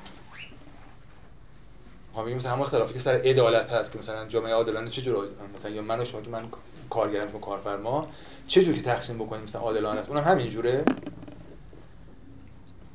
اگرم باشه جنگ اونا سر میکرو و ماکرو بود. انیشتین. ماکرو بود بور هم میکرو بود. و این دو تا دنیا خب البته خیلی خاصن توی علم. ولی علم بخش خیلی کوچیکش ایناست اگرچه هیجان انگیزه. تازه اون یه ربطی به بمب و در واقع انرژی اتمی پیدا که اگه پیدا نمی‌کرد که بیشتر به افسانه شبیه. دنیای میکروفیزیک و ماکروفیزیک تو دنیای مختلف پریانه دنیا که در چنگ ما باشه نیست. دنیای ما دنیای همین مقدار از فیزیکی که فیزیک دنیای ما رو توضیح میده. و ما می‌تونیم با مثلا اطلاع از اون خیلی از چیزها رو بسازیم یا خیلی از چیزها رو بفهمیم یا از این قبیل. اونا که یا خیلی دور از دسترس به شکل فاصله خیلی دور از دسترس به دلیل کوچیک بودن. ولی خب البته به همین دلیل هم اینا جذاب میشن به دلیل همین که خیلی. ببینید اساسا می‌دونید چرا ماکرو میکرو جذابن چون دور از دسترسن چون تنه می‌زنن با اون بچه تخیلی افسانه ای چون خیلی هم نمیشه راجبش مثلا به وقتی به قطعیت به نفر بگی آقا جان این نمک رو می‌بینی؟ ترکیب تو عنصره. یه فلز نرم عجیب و غریبی که خیلی هم براقه ولی تا میبریش با کارت فورا اون سطحش مثلا ترکیب میشه و کدر میشه. به گاز سمی. فکر کنید؟ یه فلز نرم و یه گاز سمی. ترکیب کنید نمک خب حالا اگه یه جوری بود که یه بار می‌شد نمک یه بار می‌شد فلفل یه بار اینو با اون ترکیب کردی اون با این ترکیب کردی خب هر لحظه به شکلی بوت عیار برآمد. دل برد و نهان تو خیلی جذاب می‌شد دیگه. و میکرو ماکرو همینه. و همین بهانه یه دی شده و تاریخ علوم انسانی. که مثلا برای سراغ فروید. فروید این ماجرا چیکاره است؟ ناخداگاه میاد جذابه. این همه صد ساله. بخش عمده از تحلیل های ادبی هنری پای ثابتش فروید حالا این بحث دیگه ایه. بعدا باید بهش برسید ولی خواستم اشاره کنم که ما اینو می‌فهمیم. این جذابیت ایجاد می‌کنه. ولی خب جنس جذابیت رو به عنوان جذابیت بفروش. جنس جذابیت رو حقیقت نباید بفروشیم نباید بخریم. خب هم که بحثمون اینجا تمام بشه. بهتره. حالا اگر شما سوالی دارید توضیحی دارید هر چیزی از این قبیل بفرمایید خدمت ما هستم.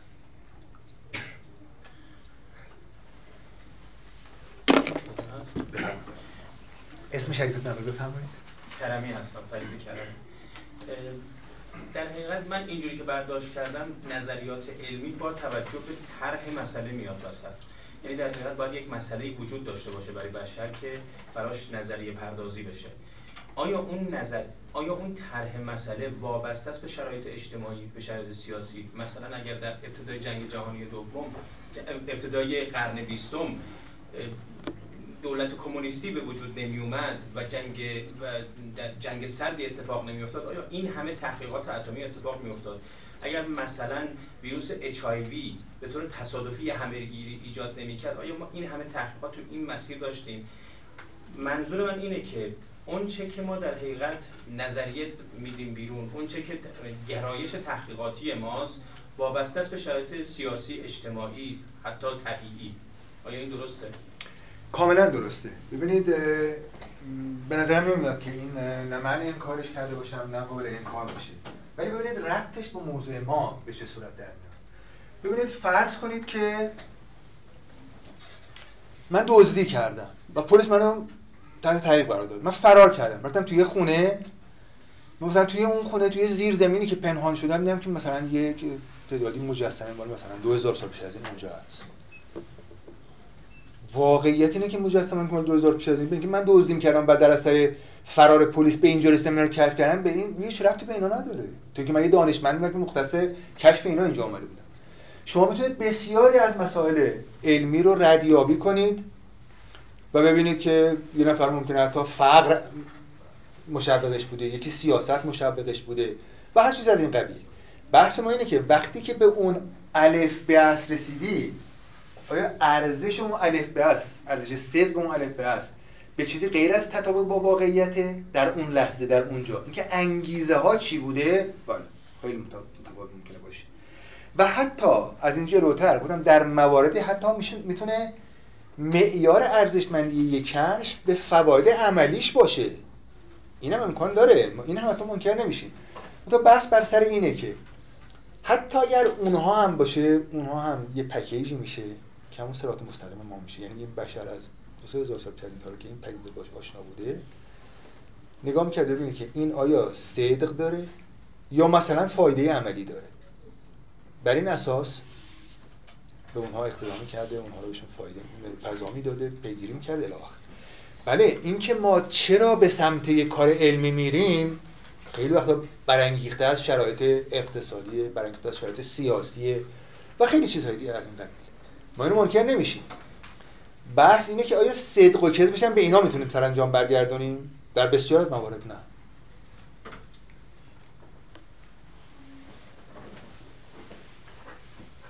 بفرمایید. اسم شریفتون.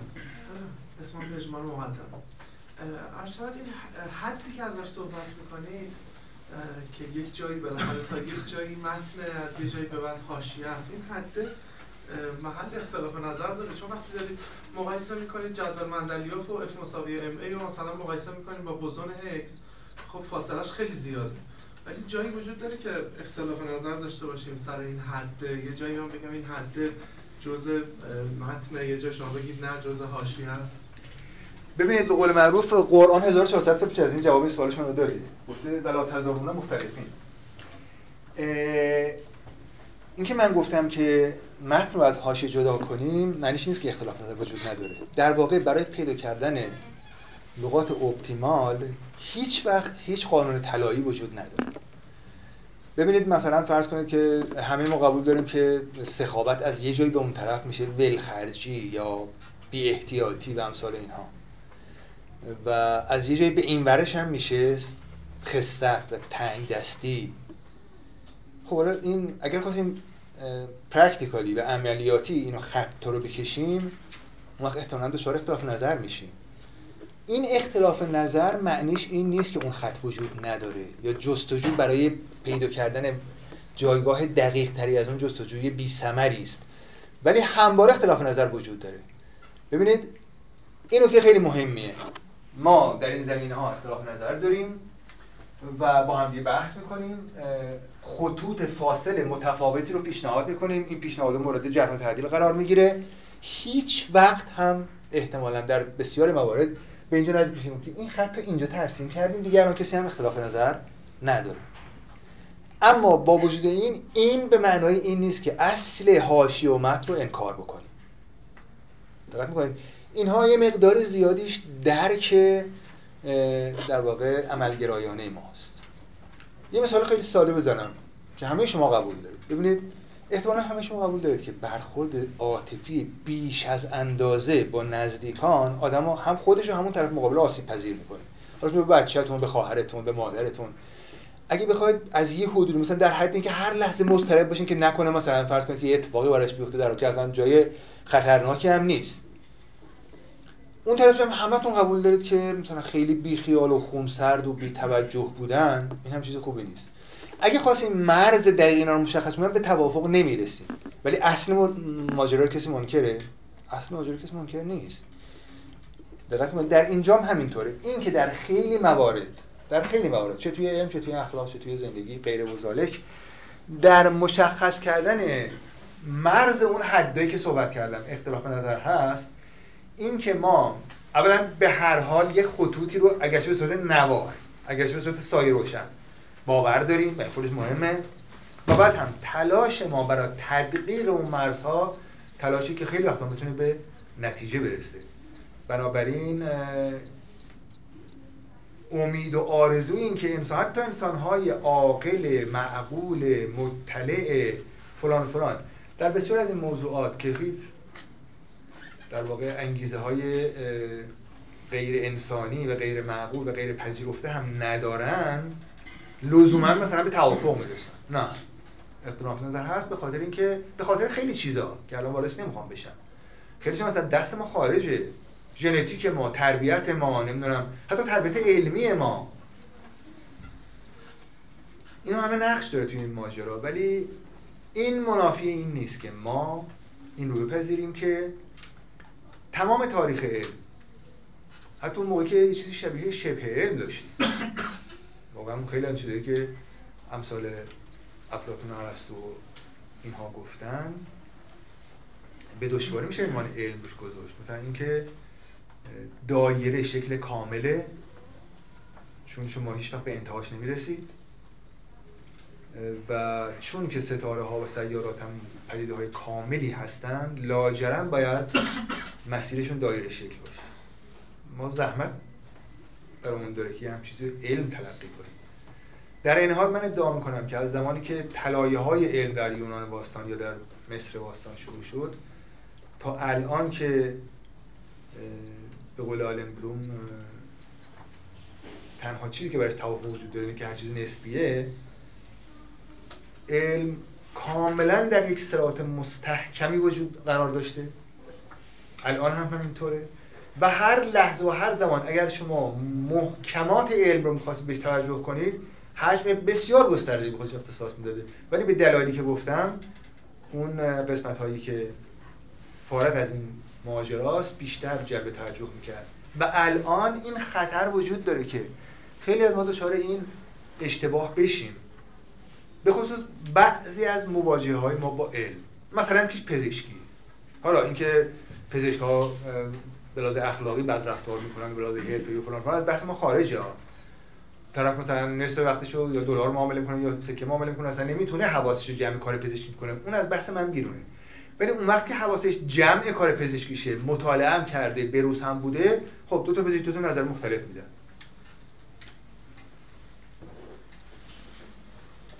این جالب توجهه. ولی اگه این ما رو خواست به این سمت بکشونه که بودنش نبودنش خیلی فرقی نمی‌کنه. به نظر میاد که هم ظلم در حق علم هم ظلم در حق خودمون. چون واقعا یک اشتباه تاسف بار مرتکب شدیم. بله. آقای دکتر من اسم شرکت مرتضی خیابانیان. خیلی خوشبختم. در واقع من برداشت این بود که شما نگران این که حاشیه در واقع داره به متن غلبه می‌کنه و احتمالا کل این کلاس ریاکشنی نسبت به این ماجرا. حالا می‌خوام بدونم که فکر می‌کنین کسایی که اختلاف افروزی می‌کنن چجوری میشه اینا رو تحلیل کردن نظر شما چرا این کار دارن می‌کنن؟ یعنی تعمدن دارن این کار می‌کنن؟ یا اینکه نیتشون خالصه یا نیت بدی دارن؟ یکی اینو می‌خواستم میگم و دو اینکه من فکر می‌کنم تو بعضی موارد حمله کردن به حتی پایه های علم باعث قوی شدنش میشه. یعنی فکر می‌کنم شاید حتی مفید باشه این نوع از اختلاف افروزی ها اولا که فرمودید خالص میاد که خالص اهمه. خالص بعد خالص خوب؟ ممکنه خالص باشه مثلا به اون بر ببینید هر دوتاش هست. یعنی اینکه جهل باشه و نادانی به معنای پیشرفتش در واقع.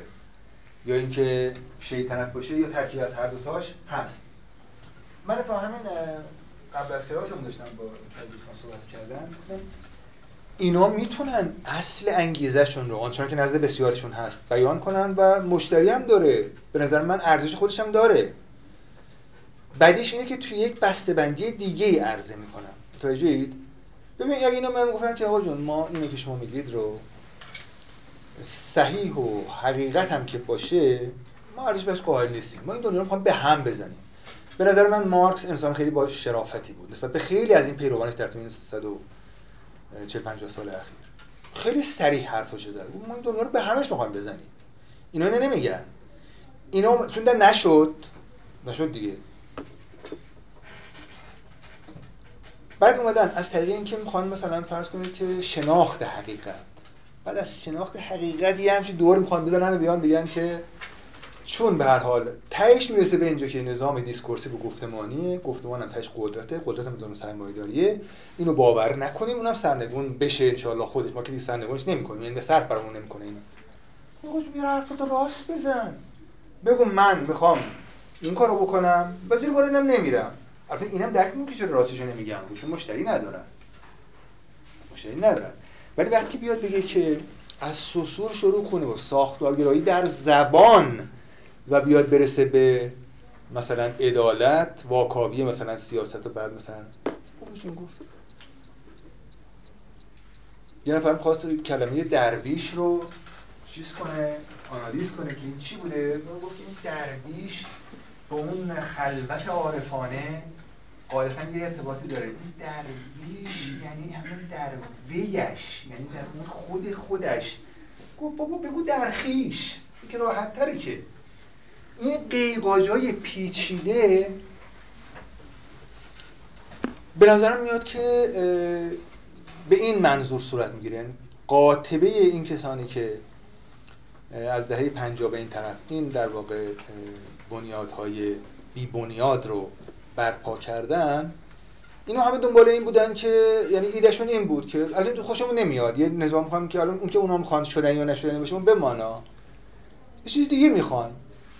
ولی به نظر من اشکال قضیه این بود که اومدن عمل رو یا تغییر رو در بسته‌بندی دانش و دانش حقیقی و امثال اینها پیچیدن و به این طریق دارن قش در معامله می‌کنن. جنس دیگه ای میفروشن چیز دیگه ای می‌گیرن پول می‌گیرن و اینه اصلا.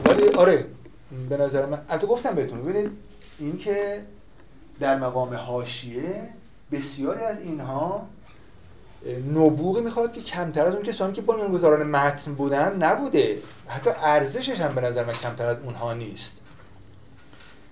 ولی خب به تدریج به اون مسئله مقاله آلن سوکال رو که در جریان هستید اون کتابی هست به نام دو تا ترجمه هم داره. یکیش من خواستم اینو نگم چون لغتش خورده آزارنده است یکیش چرندیات پست مدرنه یکی دیگه هم هست. ببینید یه آقایی پیدا شده یه فیزیکدان و یه مقاله داده به اینا و گفته این فیزیک پست مدرن اینا هم گفت کور از خدا چی می‌خواد؟ دو تاش به چشم بینا. ما راجع پست مدرن توی بقیه زمینه ها که مشکل نداشتیم که فقط فیزیک مشکل داشتیم بعد چاپ کردن طرف مصاحبه گفت من عراجی می‌کنه گفته بود. خیلی آبروزی وحشتناکی دیگه. یعنی این حرف که آقا از نظر شما این حرفی که می‌زنید یعنی یه حرفای مبهم بی پایه گفتم شروعش این نبوده و شروعش زرافت پردازی بوده. ولی وقتی که رفتن به سمت اینکه کانت یه تمثیل داره خیلی قشنگی یکی کبوتر اینا می‌فهمن که هرچی برن بالاتر فشار هوا کمتر میشه و راحت‌تر می‌تونن پرواز کنن. ولی ممکنه به سرشون بزنه به فکر کنن که اگه برن که هوا نباشه که خیلی راحت پرواز می‌کنن. در حالی نمیشه همین چیزی که هوا نباشه پرواز هم معنیه. این حرف هم از همین جنسه. هوا چیه؟ هوا همون علم مرسومه. اینو میشه رفت توی ارتفاعات بالاترش. مثل میکرو و ماکرو. اونجا بیشتر میشه بال زد بیشتر میشه یه به دنیای هنر نزدیک شد. ولی خیلی رفتی بیرون شده این کار. بخونید کتابشو به نظر من این نظرم اگه واقعتون طرف بود اینا بهتون براتون کار کرده تنز پیدا می‌کنه یه قسمتایش قسمتایش که در واقع نقل قول مستقیم می‌کنه از اون نظرات ببینید من همیشه با معرکه مقایسه می‌کنم. من بچه که بودم نمی‌دونم شما کدومتون معرکه تا دیدید یا نه. معرکه چیز جالب بودی ما رو اینکه اون قصه اجده هم توی مصنوی از همین قضیه برگرفته است دیگه. ما رو نمی‌دونم حیوانات عجیب و غریب مثل بعضی سوسمارهای بزرگ اینا میوردن. مردم جمع شدن. جالب بود زندگی یک نواختی مقدار تغییر می‌داد. بعضی از این چیزا همینه. اون طرف یه ماری اجدایی چیزی تو کیسش در میاره که تعجب ایجاد کنه. حالا اگر که صرفا این لیبلش هم می‌زد روش که ما معرکه داریم می‌گیریم به خاطر اینکه این مقدار هیجان ایجاد کنیم. اشکالی نداشت. اگر در این مقام مطرح می‌کردن که اینها ظرافت پردازی هم اشکال نداشت. ولی وقتی که کار می‌کشه به اینکه حقیقت دروغی است که هنوز دروغ بودنش مشخص نشده این دیگه کاملا رسوا میشه. یعنی تقلش به کلی در میاد و به نظر من خب تاسف می‌خورم که جامعه ما البته فقط ما نیستیم. من توی کتاب فروشی هارواردم که رفتم تمام کتاب‌ها رو اینجوری گذاشته بودن به اون یکی از نکات کتابش از پهنا گذاشته بودن که یعنی کاملا توی چشم باشه. خب اونجا بیشتر بودن نقد ادبی و اینها. یعنی همونجا که مثل میکرو و ماکرو یعنی حرف حساب خیلی نمیشه زد.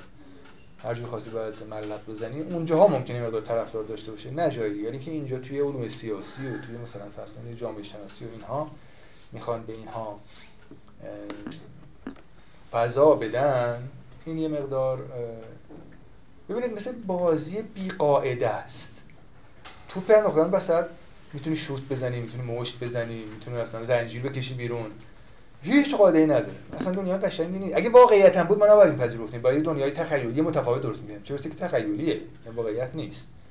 بنابراین به نظر من قسمت عمدهش معرکه است ولی خب همه اون کسانی که به این سرات های نامستقیم مستقیم و مستقر میشن همشون اینو نمی‌دونن. بعضیشون ممکنه خیلی ساده به نظرشون حقیقت بیاد. به خصوص آخه اینا گفتم یه جایش واقعا ممکنه درست به نظر بیاد دیگه. کسی فکر نمی‌کنه که اگه این حرفایی که مثلا راجع به علم زده میشه توی یه قسمتایی درسته توی قسمت دیگه درست نیست توی قسمت خیلی بزرگتری درست نیست. همون قسمت که می‌تونه بخواد قسمت خیلی پر هیجان هم هست جذبش میشه و خب بعد می‌بینید یه یه جذابیت دیگه هم داره دیگه. ببینید علم چیز سختیه درد سر داره. یه باید ریاضیات بدونی یه باید مثلا کار تجربی انجام بدی. ولی وقتی که گفت هیچ آدابی و ترتیبی مجوی هرچی می‌خواد داره تنگت بگوی وقتی خورده تخیل خلاق می‌خواد. خیلی آسان تره ولی این هم که از علل جذابیتش هست. حتی علل دیگه هم داره. مثلا علل سیاسی دولیش هم داره. من محسن مختاری هستم. بله.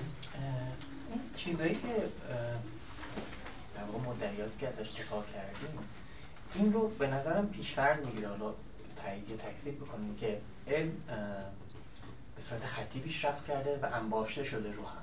درست بله و نه. اگر من به معنای خطی منظورتون این بوده که مثل قطاری که راه میفته تو هر به اصطلاح ایستگاهی تعدادی سوار کرده و اومده به این معنا انبوهشی خب نه البته. علم هم تا حدود یه پدیده وحشیه مثل بارندگی. یه جا سیل را میندازه یه جا خشک سالیه و یه جا متوقف میشه یه جا منفجر میشه. اینا هست. ولی نهایتا انبوهشی یعنی دقیقا شما هر قرن یا هر سال می‌تونید بگید که انبار دانسته های مورد اطمینانمون بیشتر از قبل. اگه در واقع خلاف انبوهشی اون روایتی از کوه هست که میگه انقلابه. انقلاب میاد تمام سرمایه های رژیم پیشین رو ضد سرمایه اعلام می‌کنه. مثلا فرض کنید اگر رژیم پیشین کلی وقت صرف کرده بود تا آدما مثلا فرض کنید که پوشش های خاصی پیدا کنن که اینو سرمایه خودش نمی‌دونه که. این که باید برگردید به پوشش های قدیمی این مثلا کلیوات دایی چی می‌کردن اونها فلان. بنابراین این ضد سرمایه‌اش براش پس توی دنیای سیاست ما حرکتمون انبوهشی نیست چون دچار انقلاب میشه حالا اگر شما به انقلاب فرهنگی و غیره و غیرم معترض بشید اونجا انبوهش نیست.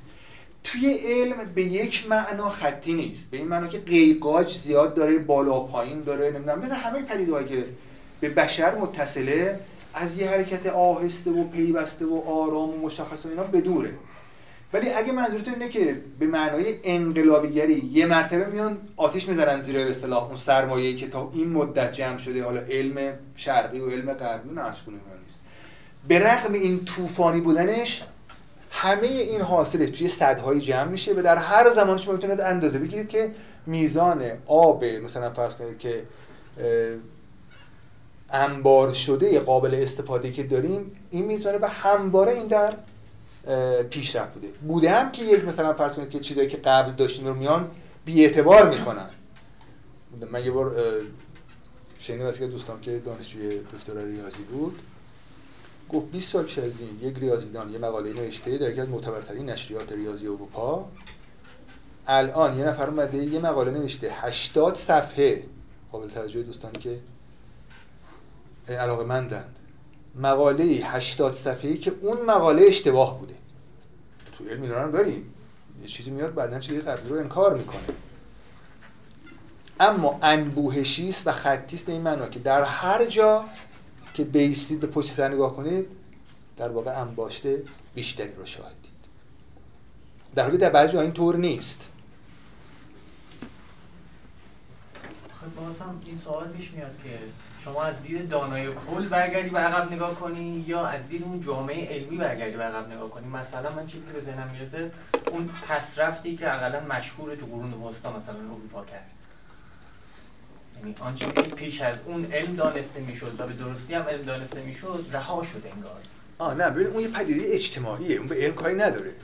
اگر که دانشمندان اصلا دانشمندان معنی نداره پس رفت کنن. ببینید اولا علم پسرفت نکرد.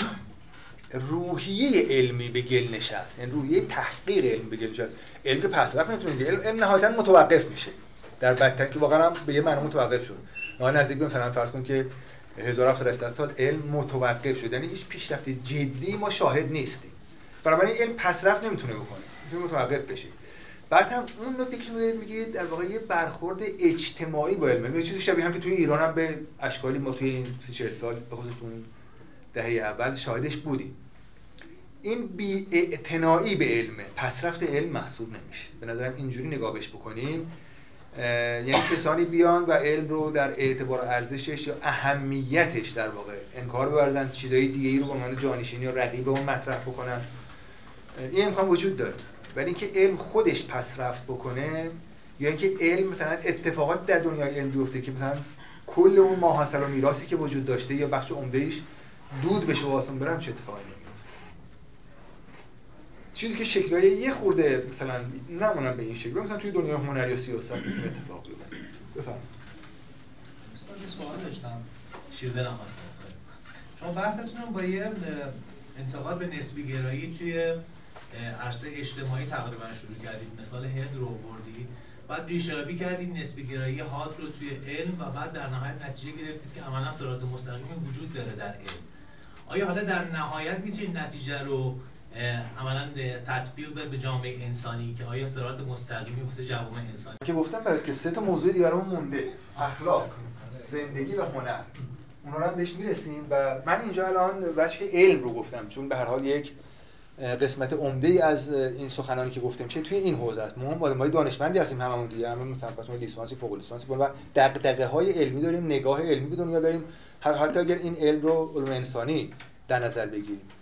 بله من از اونجا شروع کردم چون گفتم مقدمه بحثم مقدمه برای هر چهار جلسه بود. ولی چهار تا بحث متفاوت رو زیل این عنوان هایی که گفتم پی می‌گیریم و این در اینجا من بیشترین قدرت رو داشتم. یعنی واقعا دفاع از علم کار خوب آسونیه نسبتا. دفاع از استقامت علم کار آسونیه. دفاع از استقامت اخلاق و هنر و زندگی ممکنه مشکل باشه. حالا اونجا احتمالا دچار بحران های بیشتری میشیم و من تلاش بیشتری باید به خرج بدم. شاید شما به این خوش ترکیبی ننشسته باشید ساکت باشید. چون اونجا احتمالا احساس می‌کنید که سرات مستقیم کمتر از دنیای علم می‌تونه قابل دفاع و قابل یافتن باشه.